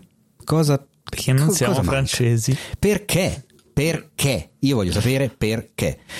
È un mercato diverso. Non eh. lo so. Eh, se, dici, abbiamo se avete polavori visto come i soliti se, idioti tre. Se avete visto i soliti i tre moschettieri, fai confondere, Pirla. Se avete visto i soliti moschettieri d'Artagnan, andate di corsa a vedere i soliti moschettieri Milady, perché secondo me è una gran coppia di film. È come andrebbe girato questo genere di film. Se non avete visto D'Artagnan, recuperatevelo e andatevi al cinema a vedere Milady, anche perché finisce in maniera Eh, eh mm. mi, ha, mi, ha, mi ha stupito perché Vabbè, ma, ma non diciamo, non diciamo altro perché sennò eh, però diciamo che so, sono, sono contento sono contento e mm. ammazza. Beh, facessimo noi ste cose. Nella post credito ho saputo che c'è Zorro, è vero sta cosa che poi si collega, no? No, bello, non c'è. Che sarebbe ah, ecco, non è esente da difetti, fammelo dire. L'unica, diciamo, dispiacere rispetto soprattutto al primo film è che i due personaggi di Aramis e Porthos qua secondo me vengono messi un po' troppo da parte e relegati quasi solo a comic relief, a scene di secondo piano, ed è un po' peccato, ecco. Però, comunque stavo ecco, vedendo, c'è buono. Una news recente che è stato in realtà annunciato I Tre Moschettieri Zorro, il terzo ma della, della dildologia. I, i soliti moschettieri, I soliti moschettieri. Eh. Dai parblè. Ma se invece di andare al cinema volete rimanere a casa, è uscita mister e missus Smith, la nuova serie eh, scritta, interpretata e anche diretta? E no. No, non diretta, da Donald Glover su eh, Prime Video. Esattamente. E che riprende un po' il, il concept del, del film con Angelina Jolie e, e Brad Pitt, che tra l'altro era già tratto da... Niente. Sicuro? Sì. Mm. Eh, ora. Sì. Ah, ah. Questo è il caso, dicevo io, di buon remake perché cambia la storia, giusto? Tra l'altro Galeotto fu quel set, perché fu lì che si incontrarono, sì, esatto, i Brangelina, e divennero una delle coppie più famose della Hollywood. Tra l'altro mister e missus Smith era di Doug Liman, sì. Non uh, l'ultimo. E comunque dei... è un'idea di Simon Kinberg, a quanto avevo, ero andato ad approfondire. Simon Kinberg, che aveva scritto anche i film degli X-Men, per tornare a Wolverine. Ma tu guarda che incastri eh? magici. Tutto si collega. Allora, avete presente il film con Brad Pitt e Angelina Jolie, dove loro sono due agenti segreti e a un certo che lavorano per due agenzie diverse e le loro agenzie a un certo punto gli ordinano di ammazzare il partner? Sì, sì. Bene, questa serie non è così. No, e com'è? Si sposta, nel senso che eh, mister e missus Smith in questo caso sono effettivamente una coppia, ma sono stati messi, diciamo, insieme e sposati, tra virgolette, perché chiaramente non vediamo il momento del matrimonio che non esiste, dalla stessa agenzia di spionaggio, e a quel punto devono compiere delle missioni. Devono portare a termine delle missioni. Il loro, tra virgolette, capo non si sa chi sia, perché comunica con loro solo tramite messaggini, dove gli dà appunto i compiti, il luogo, il, il cosa fare, dove andare, eccetera. E loro di conseguenza agiscono. Ma io me la sono fumata, nel senso che mi è piaciuta tantissimo. Eh, Glover secondo me è pazzesco, è praticamente perfetto in qualunque cosa faccia. La sua controparte femminile, eh, Maya Erskine, gli tiene testa alla grandissima. La cosa bella è che, spero che tu non veda adesso guardando, invece purtroppo ci sono scritti subito il cast, è che c'è anche un uso molto figo eh, delle, guest, eh, delle guest star, ovvero ci sono dei nomi in ogni puntata, anche più di un nome, come... diciamo appunto ospite, eh, attore o attrice famosa, totalmente inaspettati, che non ti aspetteresti di vedere in una serie del genere, però ci stanno e funzionano, sono uno più fighe dell'altro, e eh, è molto bello vedere la dinamica tra questi due personaggi che ovviamente all'inizio non si conoscono, ma sono costretti a vivere e lavorare insieme, e pian pianino cominceranno a conoscersi e ad approfondire sempre di più il loro rapporto. Uh, la serie anche qua è costruita mm, in modo che ad ogni puntata corrisponda una missione specifica, ma anche qui a un certo punto se ne va da un'altra parte, proprio nel momento in cui pensi di aver indovinato come saranno tutte le puntate, non è più così, ed è un lato positivo secondo me. Uh, funziona molto bene a mio avviso a livello di sceneggiatura e montaggio, perché ci sono dei mh, colpi di scena e degli scarti e delle accelerazioni improvvise di ritmo e di avvenimenti che da spettatore mh, colpiscono, perché eh, la storia è costruita in modo che tu ti rilassi o ti aspetti un determinato snodo e invece questa cosa non avviene, ne avviene completamente un'altra. Ed è spettacolare, cioè riesce a essere spettacolare ma anche intimista allo stesso modo, ed è secondo me un'ottima serie di intrattenimento, quindi ancora bravo Glover, non so come faccia. Posso dire, dai tuoi racconti mi sembra molto simile ad Americans. Eh, no, Nel senso, lì erano degli infiltrati russi su suolo americano con anche i figli. Sì, no, no, l'incipit è diverso, però la questione di due agenti segreti che però sono stati messi lì a far marito e moglie, che però hanno la missione, però hanno eh, però magari un loro ritorno il segreto. Il tono è diverso. Il tono è molto diverso, ah, okay. molto molto diverso. Qua è, è, è Glover, nel senso che è... c'è dell'umorismo, c'è, del, c'è il dramma, ma di base è comunque una serie leggera, è comunque una comedy di base. Di Americans non proprio così tanto, sì, c'era della leggerezza, ma non era la base della, della serie, era molto più intrigo politico, sì, sì, di Americans. Qua, qua no, qua non è quella roba lì, e soprattutto i mister e missus Smith chiaramente non sono solo loro, ma ce ne sono tanti. E lascio aperta la okay, curiosità. Prime Video, consigliata, veramente. Qualcuno molto consigliata, una delle serie molto di no, non c'entro cazzo. Non faceva ridere, però. eh? Consigliata da, anche qua è un pilot, secondo me non si nega a nessuno. Ma, Ma sì, sì beh. perché no? Beh. Bene, ed è giunto il momento dei saluti, il momento che tanto odiamo ma che amiamo quando abbiamo fame, come stasera che non abbiamo ancora cenato, e quindi un, un saluto da Da, da chi? Chi è che vuole salutare ah, prima? Ciao, ciao patatoni, vi ricordo che se volete abbassare la qualità dei vostri ascolti consiglio anch'io film sul mio canale YouTube Consiglio Richiesti, che è anche un podcast con lo stesso nome, quindi se avete oh, voglia qualcosa di più brutto. Non mi hai mai invitato sul tuo podcast. Neanche eh? a me. Mai una volta che hai detto dai vieni fa, e, io, me l'hai fatto e io poi non cosa. sono venuto eh? Mai okay, vabbè, vabbè, non vi invito. Se non venite eh, qua testimoni sono loro che sono stronzi. Sette anni che ti invitiamo al nostro, tu manco mezza volta. Ma guarda veramente, ma guarda adesso se ti invito non vieni, guarda ti faccio un, ti trovo un casino, ti, ti brucio casa.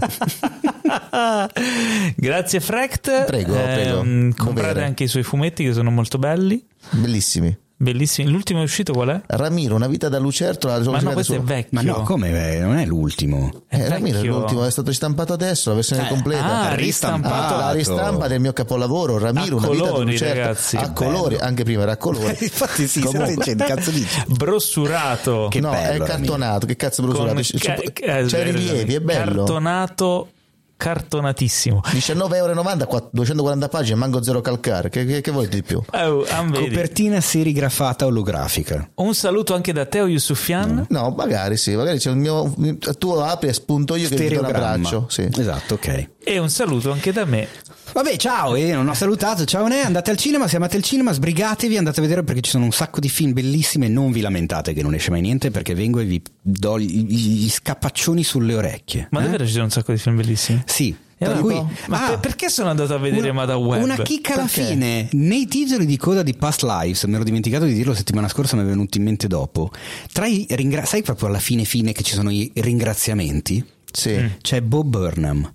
Perché? Non lo so, ma sono curiosissimo di saperlo, devo indagare. Mentre alla fine dei titoli di coda di Madame Web non c'è niente, non rimane, non c'è meglio, niente.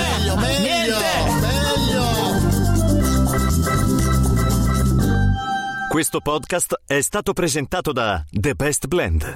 Niente!